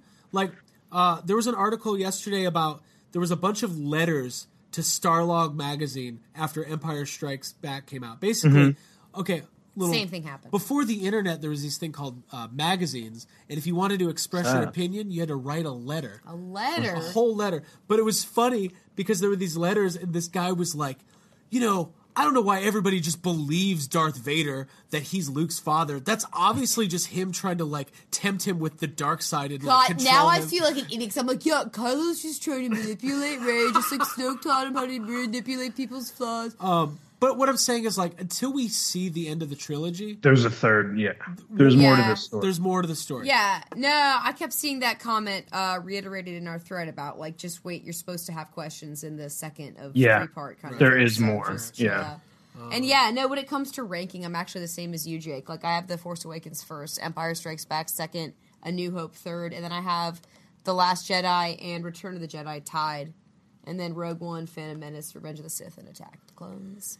Rounding it out. Um, Force Awakens, I, I go back and forth. I still think A New Hope is my favorite Star Wars movie. Mm-hmm. Um, if anything, it's just the line where C-3PO goes, I guess that's just our lot in life. um, I, I, I, how do you beat the original? But I love A New Hope. I love Empire. I love Force Awakens. This to me is right around Return of the Jedi. I definitely like this movie more than Rogue One. Although I did watch, like I said, I watched Rogue One again this week. There's some pretty sweet stuff in that movie. Um, so yeah, why don't we leave it there? We've got a lot to talk about and digest going forward. We've got Han Solo. The trailer's going to be out in the- in the next week. There's a I'm lot to stressed. there's, a, there's a lot to talk about with uh, Han Solo. Um, yeah, God, let's talk about it. and uh, there's a lot there's a lot more Star Wars happening. Uh, the Blu-ray will be out for the Last Jedi. There's going to be deleted scenes and commentaries, and obviously Rian Johnson is still making. Uh, my, for my brother, for Andrew Goldberg, who I doubt will ever listen to this, who told me, "Dude, they're going to take Rian Johnson off that next trilogy." Uh, the Last Jedi is on track to being the second highest grossing film of all time behind The Force Awakens. So I don't think they're worried about Rian Johnson. Right. Um, but yeah, there's a there's going to be a lot. Co- When I was forward. searching on YouTube, Rian Johnson earlier today, Rian Johnson trilogy canceled was one of the first things that popped up People on are there. so yeah, crazy. So it's been um, hey, you know their YouTube should be canceled. Their whole thing. Just- yeah, just Got it. cancel it. well, before I sign off, do you guys have any final thoughts? I mean, there's still the next episode. JJ's coming back, so I'm you go. excited. And I did not hate this movie. I really enjoyed it. It was a fun ride. It was a wild adventure. I got all the stuff out of it that I needed, and the stuff that miffed me like wasn't it wasn't that bad. And my second viewing corrected a lot of that. Uh, going into it, knowing what to expect rather than being distracted by you know things that honestly this was kind of a lesson in how to watch movies and sort of like how too much thinking and overthinking and analysis beforehand can almost be a dangerous thing and going in with an open Hey, mind we've all important. learned that lesson a couple times. yeah Um, Jake, any final thoughts? No, I mean, uh, I say no, and then I'm like, let me continue to talk. Abby, you know, Ab- what Abby said is all correct, and it's just, it's like you have to learn to not get your expectations too high for some things. And I don't think like I don't I don't think it's bad to get high expectations, you know, for something like Star Wars that's following Yeah. you know, uh, The Force Awakens which, you know, was such a monumental film. I don't think it's bad to have high expectations for that. It's just um trying to realize that this is not the same movie and it's not the same director and things are going to be a little different. Right. Um, yeah, I, I I will echo all those same sentiments. And listen, Star Wars is literally the biggest thing in the world. It's everywhere. It's at every It is. every Walmart, every Kmart, every gas station, uh, everywhere. Kroger, Publix. Yeah. It's hard to be an elitist about something that's that, that accessible. Yeah. Um, but there's nothing wrong with having expectations from these movies. I think, Jake, I'm going to use your word, balance. It's about finding a balance. exactly. Um, but we'll we'll be talking about it a lot more uh, as we go forward. We got some really fun and exciting stuff coming up next year. Well, next year it'll be next It year. It will be next God. year. Um, this is our last episode of two thou- of year two. Wow. of Is that 2000 for It. Yeah, 2000. Yeah. Dang, we need to do like a retrospective or Yeah, so ne- something. next week we'll we'll probably be talking about the new year and things we got coming up. Uh, stay tuned for announcements on Facebook. Uh, we've got some really fun stuff coming up. And as of today, uh, Yes Have Some Podcast is now available on Spotify. So if you have Spotify, you can go and get our episodes, and they make it really easy for you. You just type in the words Yes Have Some. Uh, if you search Ghostbusters, we're the first thing that comes up under podcasts. And uh, guys, we got a lot going on. Uh, I really appreciate all of our listeners for tuning in. I know we took a few extra days to digest all this stuff, but let's. we gave you a few extra hours, so This We needed uh, it. We needed it. This episode would have been a lot different if we were recorded the night of. It wouldn't have been. Dude, I, that I would not have been happy with it. yeah. would've been- I would would not have been have like, been happy with it. "Well, I fucking hate." No, Jake called me the other day. And was like, "Dude, by the way, I'm done with Star Wars. I want to talk about Jurassic Park." I was like, dude. That's not. You know what? I, I I still kind of feel like that, but not because I'm like upset with Star Wars. I've just like we, you know, I know we've hinted at it here and there, but we do have like a Star Wars three part episode that we're you know we're putting out, mm-hmm. and we've I've just like feel like it has been nothing but Star Wars for months, like deep into you know watching watching the original films multiple times. Like the three of us have had you know these like long hour hours long talks about Star Wars in the last couple of months. We Yeah. filmed it. There's been this and then like coming out of it being a little disappointed about things. I was just like, you know what? I'm ready to kind of Jake, I'm do you not- miss Stephen King? I do. Like I miss I miss you know what? Like Jurassic Park's coming back out. I want to get I want to get excited about something. I just kind of want to like put Star Wars to number 2 for a little while. You know what I mean? I don't want to get rid of it. I don't want to put it away. I just want like I want to be able to focus on di- a dinosaur or something. I think we all feel that way, but I'm not gonna lie. I've bought so many Star Wars toys this week. and- Hey, I, Craig, listen. I just said all that, and I told you that the other day. But I also texted the two of you today about how pissed off I was that I went to my Best Buy and they didn't have any fucking Porygon boards. Oh, you gotta get on board. Yeah, you should have walked up to the front and been like, "Yo, Best Buy, y'all need to get on board with porgs." okay. Um. Well, cool. Listen, we won't go any further. Porgs are great, better than Ewoks, all day long. Um, Puffins are cute too, but porgs are better. puffins, and to my also again to my brother who did not realize that porgs were a race of creatures. He thought it was just. He thought one the name character? was just Porg, like one character named Who's Porg. this? I'm really intrigued by this Porg character. He seems like he's got a really. Uh, I feel like he's like the new, um, the new Max Rebo. God damn it! Thank you. I was gonna say Jyn Erso, Oh, okay. but uh, that makes no sense. All right, guys. Dude, somebody brought up Max Rebo like having a Blues Brothers band remake movie of some sort. I was like, what? What that sounds happening? Uh, good. That's one of the 161 comments I read, so it was good. I love it. Uh, for Jacob Walsh and Abigail Gardner, my name's Craig Goldberg. Thank you for checking out Yes Have Some podcast. And here's the situation: if you're at a Best Buy and they don't have a porg, Get tell, on board. tell them to get on board. Uh, we will see everybody next week. Happy New Year. Stay safe. We love you. Goodbye. Bye, guys. Porg on board.